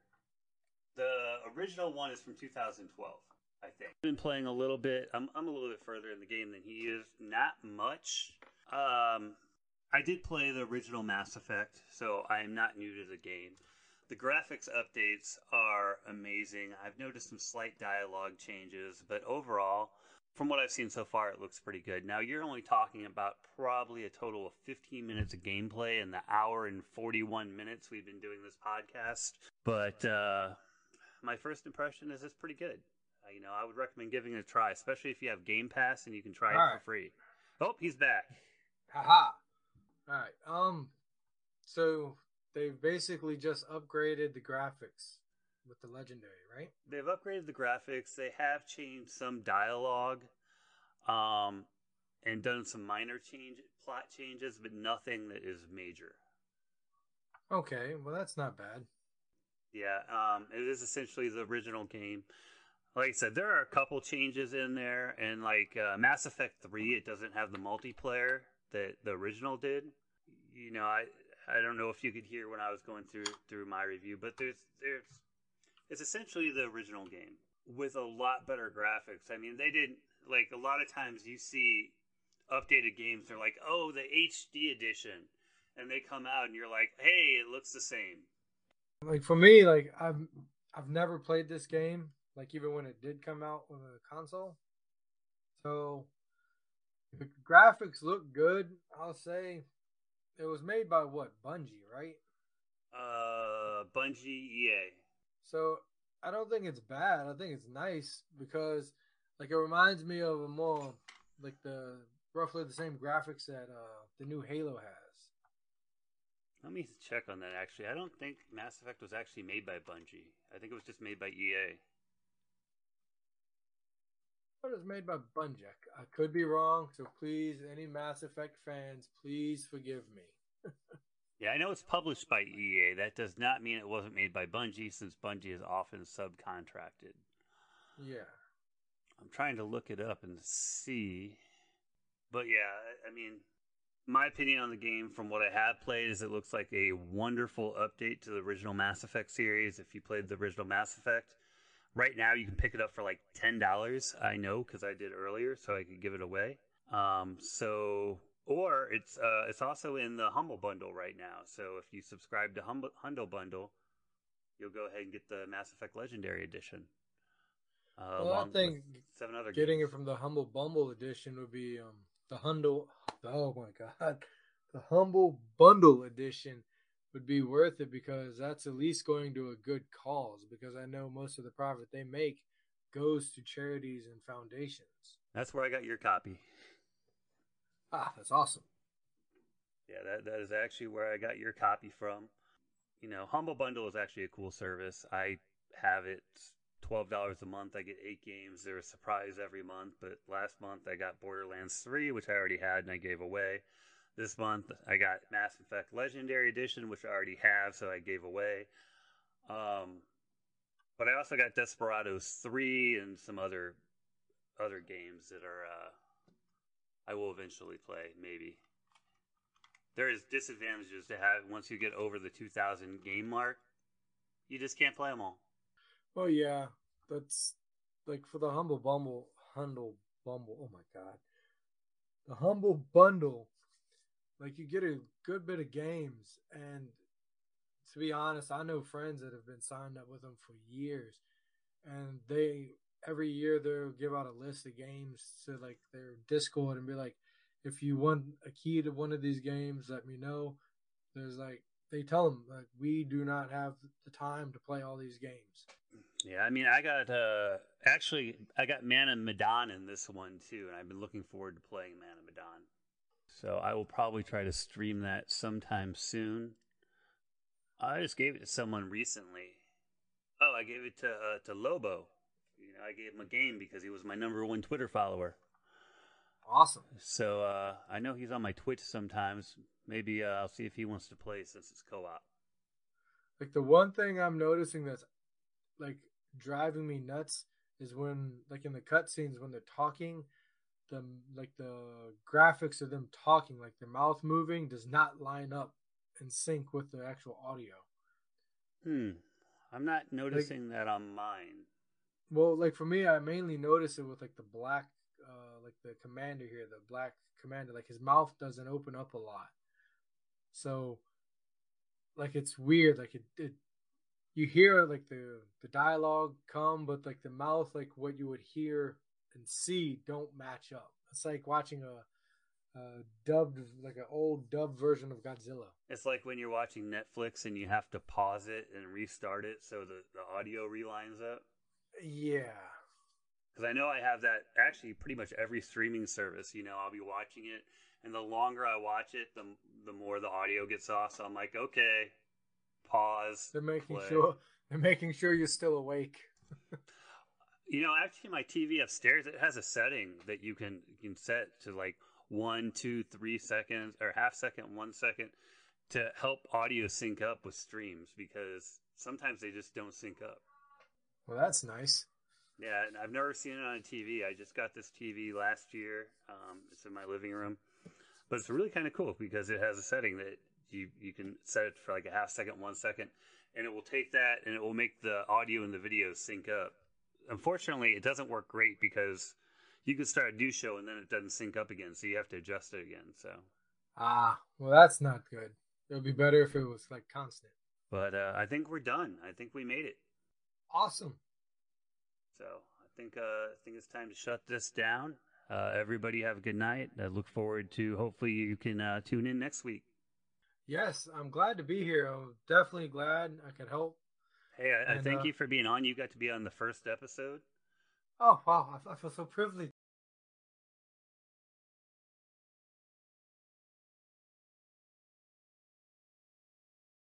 COVID Clinic tests everyone. We're best at providing incredible testing that's run by a physician and administered by a healthcare professional. There was a huge need for groups. Employers started sending their people over. So I started saying, if they can't get appointments at the sites and we need more locations, why don't we just go to them? I can go in and I can assess what's happening. There's so many industries that have been impacted, and let's get all that back. COVID Clinic's mission is testing for all. If you need testing, you can get testing. If you need answers, you can get answers. Welcome to Honestly, though, a podcast where you get a peek into what it's like to eavesdrop on conversations in the girls' bathroom. We're challenging social norms through real, raw, and risque discussions. So, honestly, though, enjoy the episode. Do women really want vulnerable men? On today's episode of the Honestly Though podcast, we brought a very special guest to the couch to help us answer that very question. Welcome, my big brother Adam, to the stage. Thank you guys for having me. Aw, it's Bring Your Brother to Work Day. Yeah, yeah. I've been watching y'all, you know, so it's like it's kind of surreal to be here now, you know. Oh, you know, we big Walk time. into the studio, I'm like, oh snap, they, they big time. You know, we do it. He's been around since our conception, so he saw the uh like the little basement studio we had. like, you know, he's like he's seen it all. I'm a fan. Oh, Aw, thank you, Eni. Thank you for coming through. oh, you got Zena over there a little quiet. What you? Mm, a little- quiet. okay. anyway, um, so yes, as I mentioned before, yeah, we all we go back. Sorry, Sim. All trio. Say, no, I'm just kidding. All trio. yes. Today's episode was inspired by like an actual conversation you and I were having um, about a, a person that was in my life. And without naming names, I had mentioned that he was a little too emotional for me. And uh, what Adam had said to me had really opened up my eyes in like my own verbiage and the words that I choose to use towards men by calling this person too emotional. And if you want to get into like what you were telling me about, you know, when you were younger, people using that with you, you can go ahead. When I was young, you know, I would get into some I would get into my feelings. Somebody would say something. I would express myself if I was mad in a in a way where, you know, you will see you will see my my eyes tearing up or my face and what happens? I was always made fun of. Mhm. And it was just um you know, it was just the way I was expressing myself. I didn't know I was doing something wrong Yeah. in Aw. society, you know. Men are supposed to not, you know, show their emotions in that way. But um now I was releasing it. It is what it was. But I would say growing up, you know, I feel like now I'm not. I don't. I don't. Um. I don't show my emotions that, that much. I'm not too vulnerable. Yeah. Is that like in just crying in front of people, or is that also in just like expressing your feelings because that may not be Not, considered? yeah, not, right? not not crying, just expressing my feelings. Like, Mhm. I kind of go, you know, I kind of go with the flow. I'm, um, I'm not really, yeah, I'm not really expressing my feelings. But um, yes, that actually was like the ru- seems to be the running theme with men is that maybe when they're younger they might have a little bit more uh, safety to open up, but uh, somewhere along the lines, there's been people telling them whether that's society, women in your life, other male friends, there's somebody's telling them like that's not cool, you can't do that. And Big so boys that's don't where cry. big boys don't cry. manly. First of all, that's what we about to put an end to today.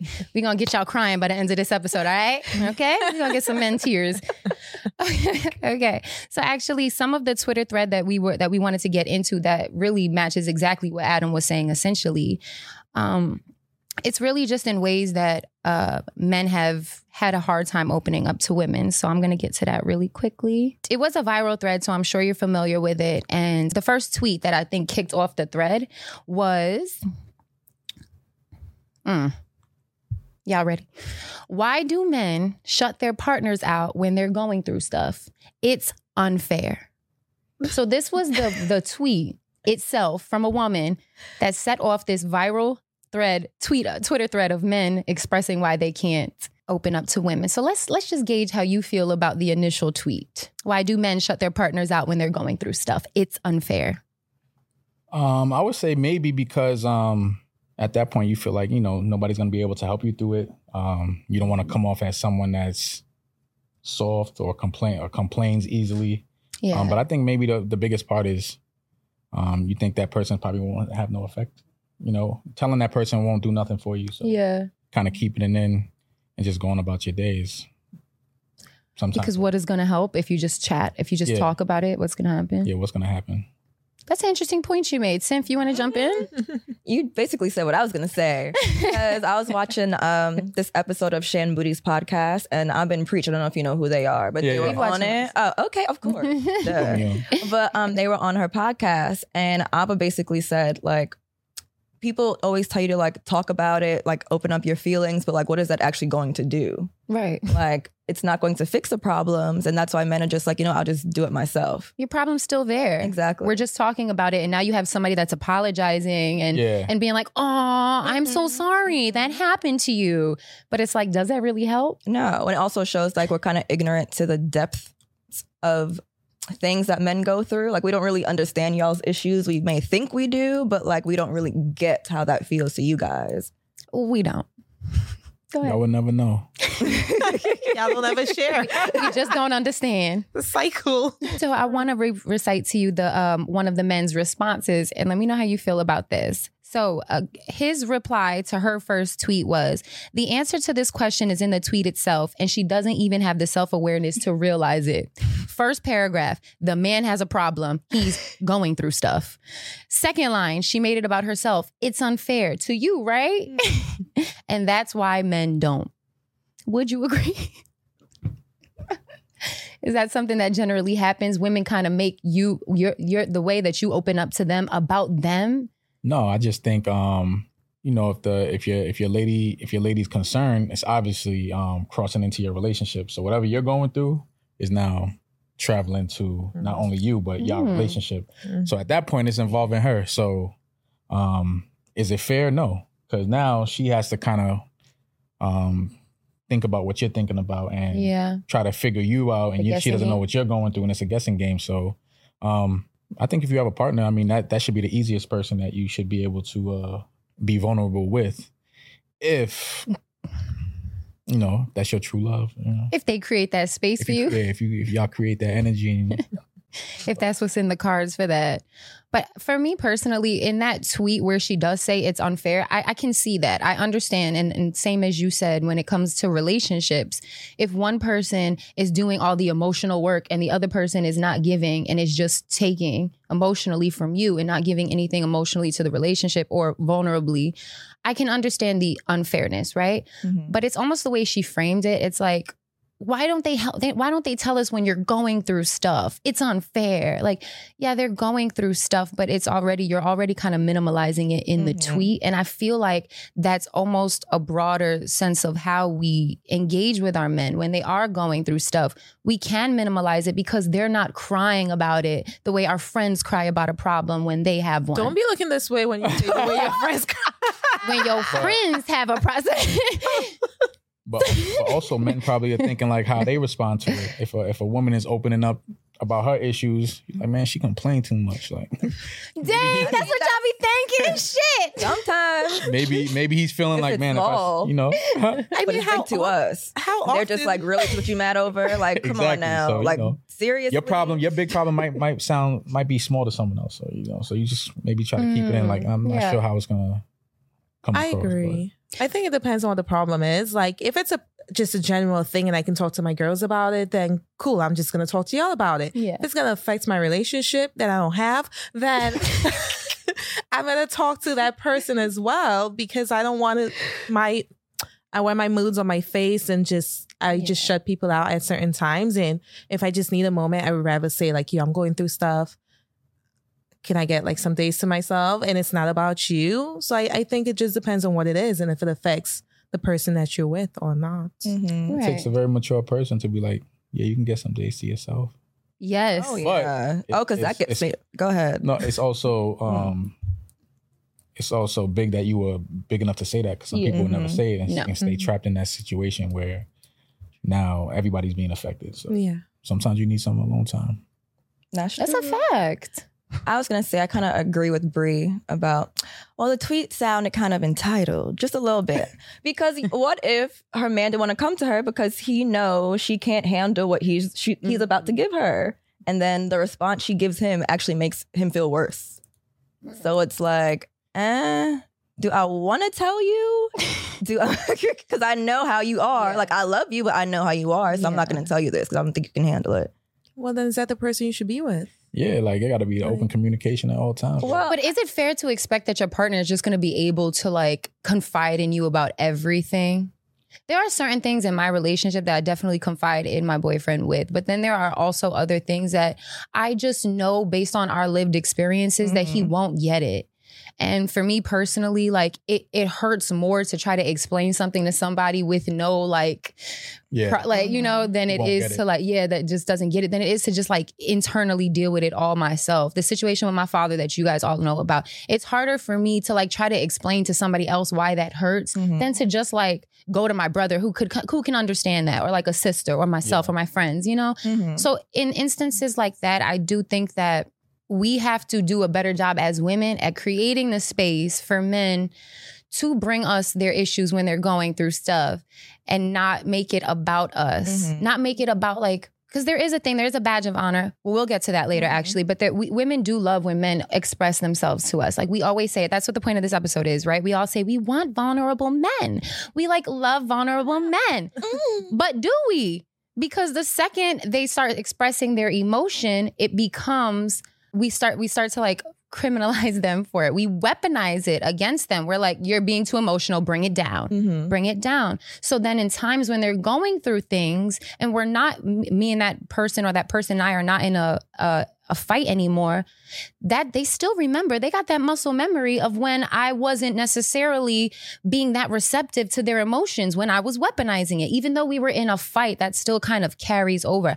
I'm 12,000% guilty of that. And it's probably my biggest toxic trait of being like upset. I'm, I'm just sending this damn microphone for a ride today. Y'all see it? It's bouncing today. Shit. Um, I'm gonna do like this. Maybe that gonna get my hands out the way. but um yeah i don't know. That's how i feel. I feel like it's it's a little bit more on it's on us as women but it's also on men as a as a culture like for each other. And like just try to not make it so taboo that society has taught you guys. You see where i'm coming from i got I see it. but we also do have another tweet where the guy, another kind of standpoint from this uh, first or- original tweet, where he says, because at some point you'll use it against him, whether it's intentional or not. Because women, you don't know, certain things can't be said, and when they're uns- when they're said, they can't be taken back. Sorry, just won't cut it. And so that leads into like what I was just saying. That's what I do. We can't take it back. I mean, that feels like if you're in a if you're in a situation where arguments just get out of control and you're using words or situations as weapons.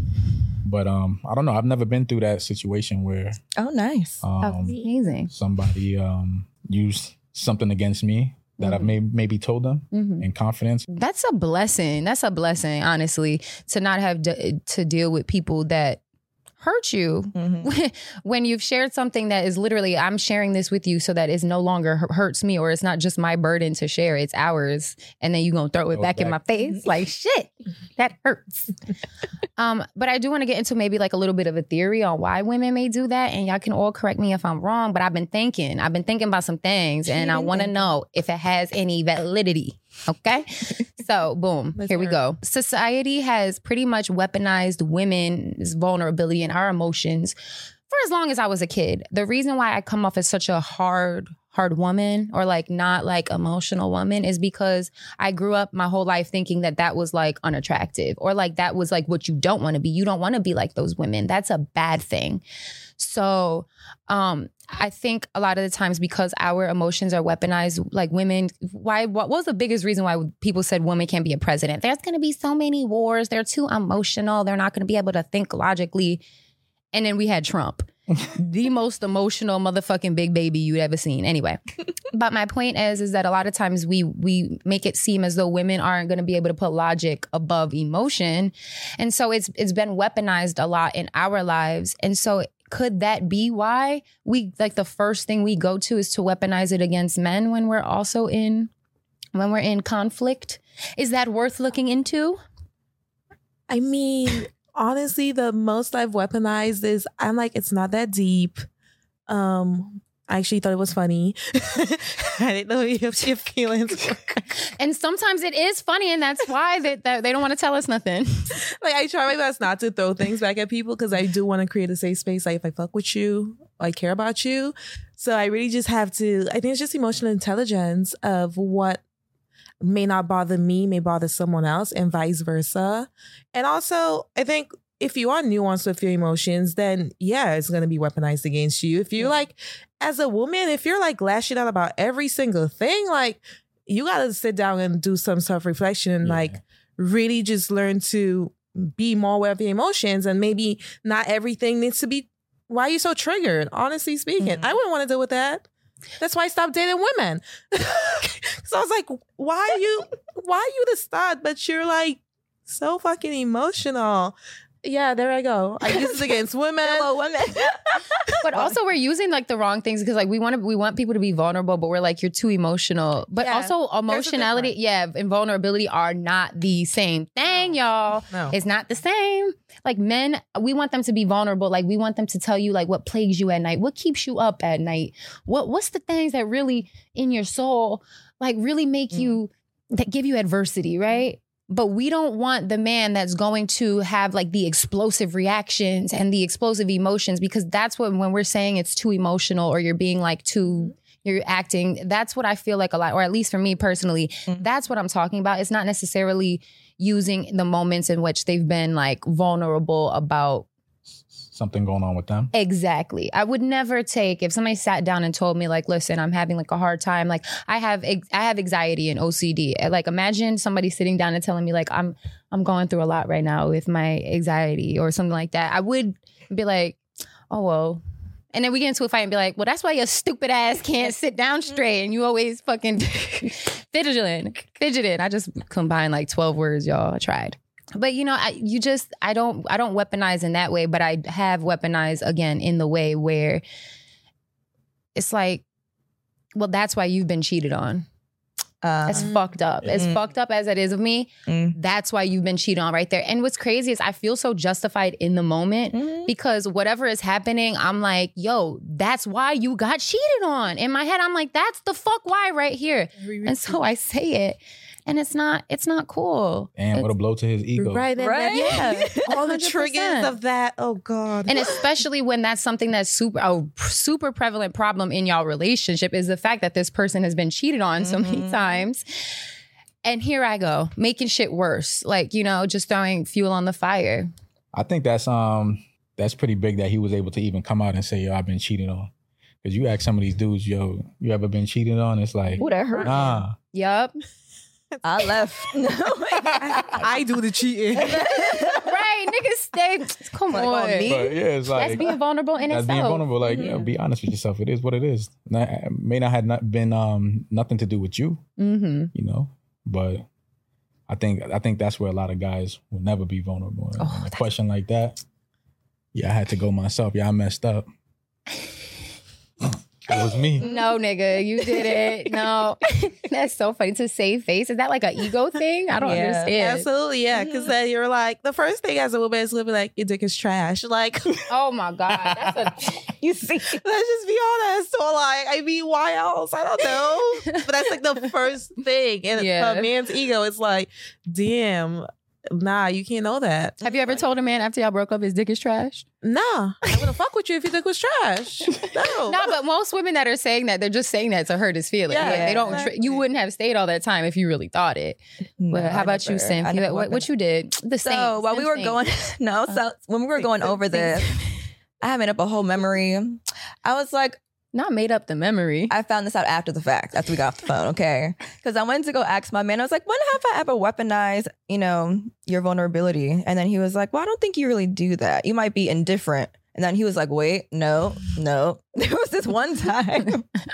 it was when we weren't really on, like I wasn't messing with him like that because I was mad at him for talking to my friend. But then, you know, that whole situation. We know. So, um, what happened? So I remember that story. Oh yes, oh yes, oh yes. So um during that time he was trying to get me back and he would write me letters and put the letters with the flowers and I would not give a fuck. I wouldn't care. Nah, I wouldn't give a fuck. He's like, Did you get them? I'm like, I don't know. I guess Auntie took them out the thing. Nah, I guess auntie. I guess Auntie. He was like, Well, did you like it? Like, like, I didn't see it. I don't like I just did not care. I was just being so mean. And he's like, Yeah, like that hurt me. Mm. Because he was really trying to get me back and being very open about how he felt about me and like how he was upset that he fucked up. Wild vulnerable. Yes. And I was just like, But I didn't care at all. He also making it about himself. He messed up. That's a fact. The thing- That's You a gotta- fact, you don't gotta Lamore. accept it. But see, years later, I found that I realized he didn't. didn't really mess up. It was me. It was her. It was. Oh, it was. it not- was, it was. It wasn't. She was a yeah, We weren't even together. And I no, I told my friend I didn't want to be with him anymore. So then she made a move on him. So it's like She told him he didn't want to be with her. Him. She told the friend she didn't want to be with him. Mhm. So then they got together when they both asked her Oh, they asked. yes, Oh, they asked permission. not to get together. Oh. But they both asked I- like I- how she felt about. Imagine About how I felt about him. Right. Yeah, yeah, yeah, yeah. Oh. And I was like, I don't care anymore. Like, you know, but I was okay. lying, but I was telling them I don't care anymore. But inside, I did. She was capping. Big cap. Give it a Yes. cap. So like Yeah. that was super cap. Yes, put a cap on my head. Absolutely. Put the cap on my head. Hand it over. but yes. So that was my time. But something else that I found interesting that I found out that I do is I fetishize men's vulnerability. Mm. So, like if a guy tells me something, like a deep dark secret, whatever the case is, I'll feel proud. I'll use it. I'll feel like it's a badge of honor that he told me this Mhm. specifically. Like I feel really special. And then I take that away from him, and then now it's about me. So it's not even about the fact that you told me. like No, the, it's not even about the thing anymore. It's literally about, oh my god, you told me Yes. this. Opened up like that. What to me though? To me, but then finding out later some of the things he might have told somebody else, and I'm mad. Oh yeah. I'm like, wait, you told this person? What? I thought it was me. This and now just a you again, it's not about him. It's about Oh, me. Yo, that I'm guilty. guilty. wow. That is so crazy. I never even realized that. But yes, that's a thing. Mhm. That is so true. Men like it's it actually isn't even necessarily about like the fact that he that they're br- oh God, Symph, you just like solved the mystery. It's not really when we say do women want vulnerable men. It's like no, we want to know that we're special enough for you to re- to, to Relay that. yeah, to relay that Mm-hmm. information on us, for you to feel comfortable enough to tell us that deep, dark secret or whatever that is. That's what we crave. We don't necessarily crave them being outright with, and, you know, forthcoming with their emotions because, as we just stated, we villainize them for it afterwards. It really depends on what it is. Oh, I don't know. Oh, she said depends on what it is. It really does. No. Like someone got mad at me for stating the things I was better than better at than he was. And I was like, we were joking, like you started it, so why are you mad? And he was really upset. And I was like, it's not that deep. Like it's shit like that. I'm like, really? Yeah. Really? Instead, perhaps I could have said, well, why did it make Bother you get into your Mhm. feelings? Okay, Like, yeah. what's the Why root of the trigger? issue, right? Mhm. Yeah, what's the trigger? But instead, I was like, it's not. A, it's fucking hilarious because I was joking, but it's true. These are the things, but still. But like, is it that deep? deep. That's why I'm not the best person to be telling y'all what to do. But um, I still don't even know if it was that deep, to be honest. It wasn't. I still don't know. But if well, we're to you, I Well, never I mean, to like, the core, so I don't know. Clearly, he wasn't like. Clearly, it wasn't like that deep for him because he started it. But what was deep was when it was reciprocated. Oh, yeah. like he could dish it out, but he just couldn't take wa- it wa- back. wa- was it the things I said? You know, like was it something specific? Can we get a little example? It was probably Yeah. He, thought what was going through your head was true. Like she really think that. Yeah, so he was sitting there like realizing that it was true. That's the funny thing. What was y'all talking about? okay, okay, okay. A little um this man was like, whoops. We're like sitting there eating breakfast. I don't remember what how the conversation came about. He's like, I'm better than better at everything than you are, fucking Sagittarius. And I was like, No, you're not. And he's like, Yeah, yeah, I am. I'm like, I can list the list. I can name some things that I'm better at. And he's like, What? And I'm like, I'm a better kisser. And he's like, Who told you that? And I'm like, Everyone. Oh, oh, right Oh, that's there. what got him mad. My chest. And I was like, I'm a better communicator. I'm a better cook. I'm a better writer. I'm a better everything that I'm Damn, good at. It was said the better cook, the better writer. boom. And then I was like, I'm just joking, but it's the truth. and he his face was just like this bitch. And I was just sitting here like, what's wrong? Is is this something I said? And he's like, no, I'm good. And after like two hours of silence, I'm like, okay, can we talk? Like, what's up? And he mm-hmm. told me, and I was like, oh, I was just, I mean, I thought we were joking, but like, it's true, but it's not that deep. But I get why you're upset. Like, She was I'm not trying- backing down. She was like, either way, you're gonna know this how I really feel. Yeah. It's still true, even two hours later. But honestly, I was like, I don't want you to like. It's not a competition. I want you to utilize me for the things that I'm better than. Yes, better at exactly. than you are. Like, Mhm. I suck at technology. If you're good at that, then help me. And Strengths and weaknesses, Yeah. baby. Yeah. Where you That's lack, really I pick up. Where I lack, you Compliment pick up. each other. Mhm. It was my intention was pure. Yeah. But the ego was scored. If I can get my delivery wasn't the best. So I don't know. I'm like just really happy to know that you're not out here dating no bitches that are throwing shit in your face because I I was know. ready. I was ready after up. this episode We to about to create a pull little hit list. You feel me? And they was gonna get it, all of them. Hit list. But um, no, that actually like makes me really happy to hear, and also like, it's really shitty for myself. Yeah. you know, I'm like, damn, I Maybe- that's me. Yeah, that's me. It's me. no, are it's just you me. vulnerable with your male, your male friends? Um, no, I wouldn't say it, but I do have a friend I would say that's kind of vulnerable. And I was like, damn, bro. Like, I even said those things like, it ain't that serious. Oh, yeah. But no, I didn't say that to him. But Right, in right. my mind, I'm just like, Wait, wait, wait. Off But- camera. Which friend was it?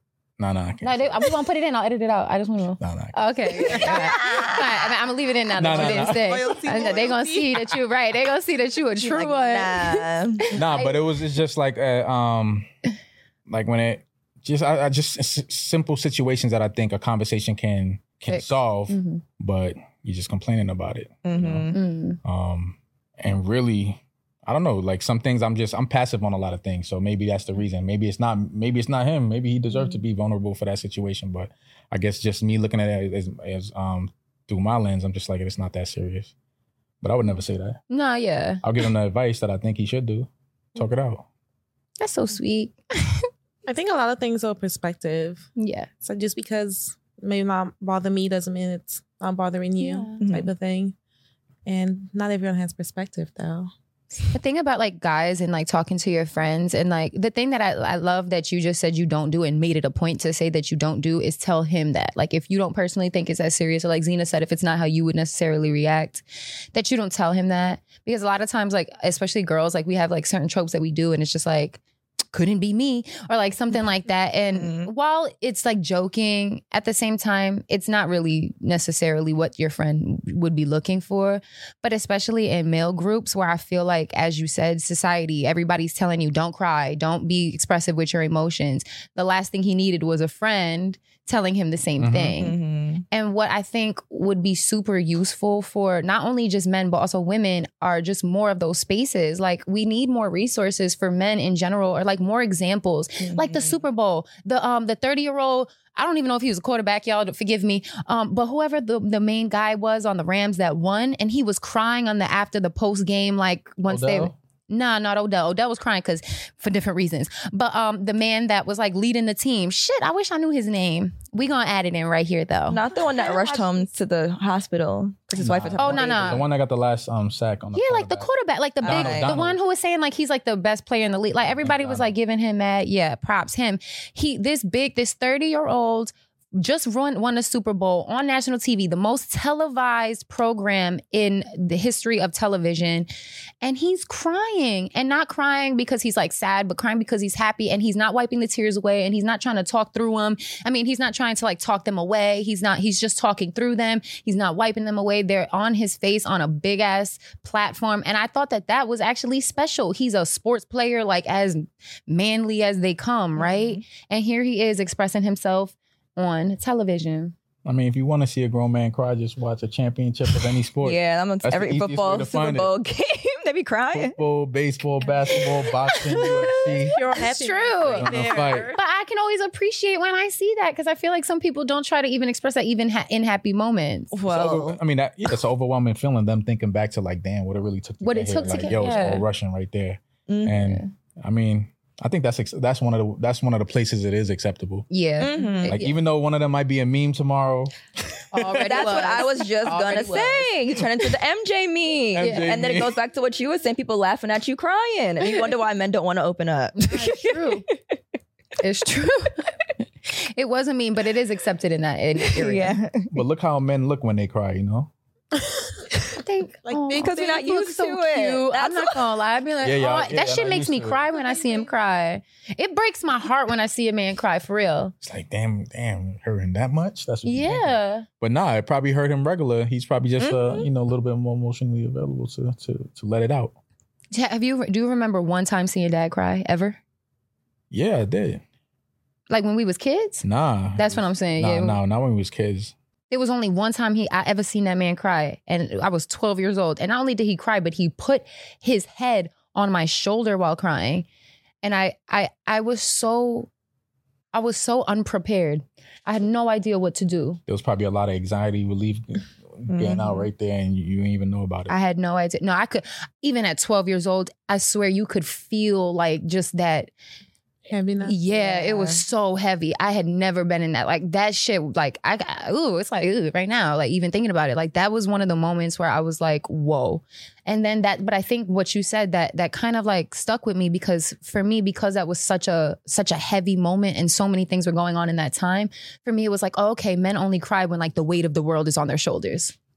So that kind of conditioned that in my mind a little bit. And it's like, oh, okay, because you see, my, this one time in my entire life that I've ever seen my dad cry, it was literally when his entire world was crashing down.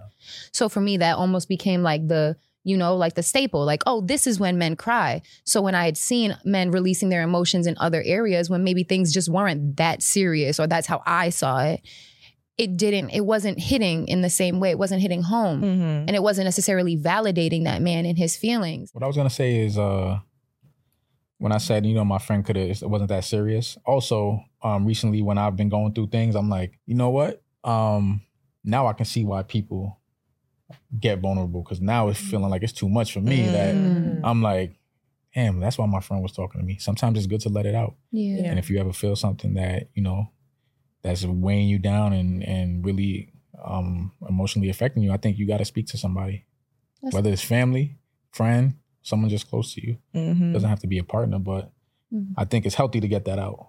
Yeah. Be vulnerable. Talk to yourself in the mirror. Do you do that? Nah. He's so cute.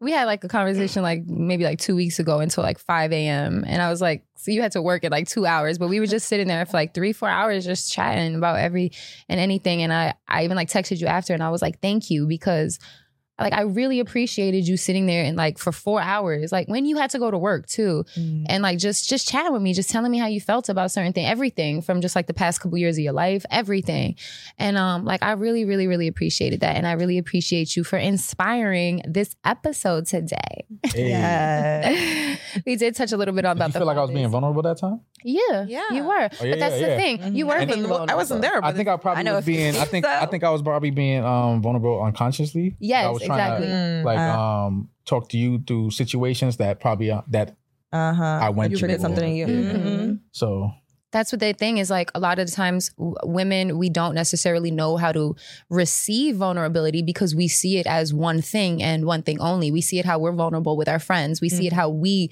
relate our vulnerability to our lovers or our partners family whatever but we're not even catching the little moments like when your man just comes home or when your brother just comes home and they say i'm tired you know just Mhm. just for a man especially a black man to say i'm tired that's that's a lot. Listen like what the video somebody sent me a video of that man on Charlamagne saying something like that.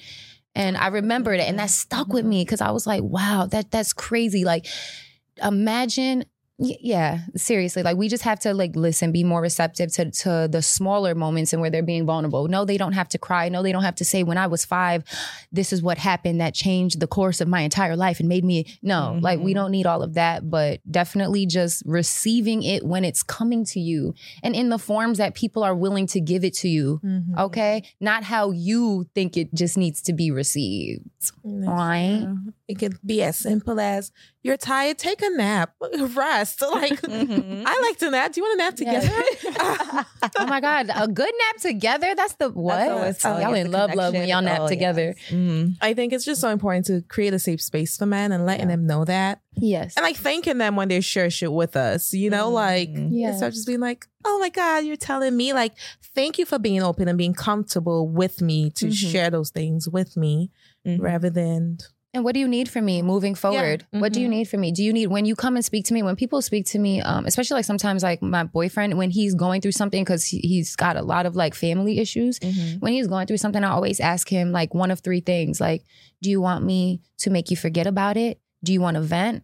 Or do you want me to like give you some advice? Because I just want to know where he needs me, how he mm-hmm. needs me in those moments. Yeah. Because I don't know if he just wants to vent and just needs to get everything out, like you said. Or I don't know if he wants me to really give my input because that's another reason why sometimes maybe men don't share with us. We always have to have a solution. We mm-hmm. always have, or think that we have a solution and be like, well, why don't you just try this thing instead? And then it's just like, would you shut your ass up? That ain't gonna work. Or you don't get it. you really don't get it. Like, you really don't fucking get it. it circles back to like what you said earlier. It's like you told somebody, and just now one more person knows, and there's no solution. yeah. Now it's just another just motherfucker here. that know how sad you is. now what? now what? so yeah, just um, how can we? How can we as women? I think we just kind of answered that a little bit, but how can we as women just make us, you know, make it easier for men to come to us? I mean, I wish there, you had kind of talked, pointed to this earlier. I do wish that there was more resources or just like more talk in the app, in just a space about like how we can help men out or Yeah. just like what to do when a man comes to us with vulnerability. Like, yes, you can do that on the individual level, but I think as like a, on a major scope, like mm-hmm. globally, it'd be better too, Absolutely. just for the conversation. Yeah, say like that. I said my board already. What said cannot be. Uh, I don't remember, but you guys just yeah, we got it. it. So- them. We got it. Thank them for telling you. we got it. And Adam, what do you think as like for a man? What do you think can be done within y'all spaces, like guy spaces, like maybe can help you be more vulnerable with each other?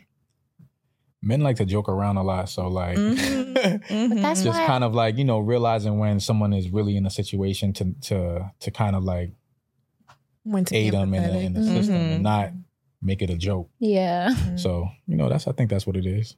yeah, just relearning how, like re- relearning vulnerability. Yeah. and relearning how to be there for people in those moments because that was my issue i make everything a joke everything's funny to me and i don't even mean i'm not trying to be a dick it's just funny But sometimes people laugh because it's uncomfortable. That's so like that's how they deal with it. And then if your friend also thinks it's uncomfortable, he's definitely not gonna want to like interact with that. It's like I don't know how to deal with this shit. I don't know. Yo, be you good man. You you alright? Like you alright? Just another motherfucking knows. Just another motherfucker knows. That's when just you how get, you gonna be alright. Just another another motherfucker knows what you going through. No solution. fact though. That's really a fact. How many times can you have somebody say, "Damn, bruh, sorry"? How many times you gonna hear that before you like? sh- Like, what's So what you gonna but- do? but what we gonna do about like word? Anybody got any real suggestions in the building?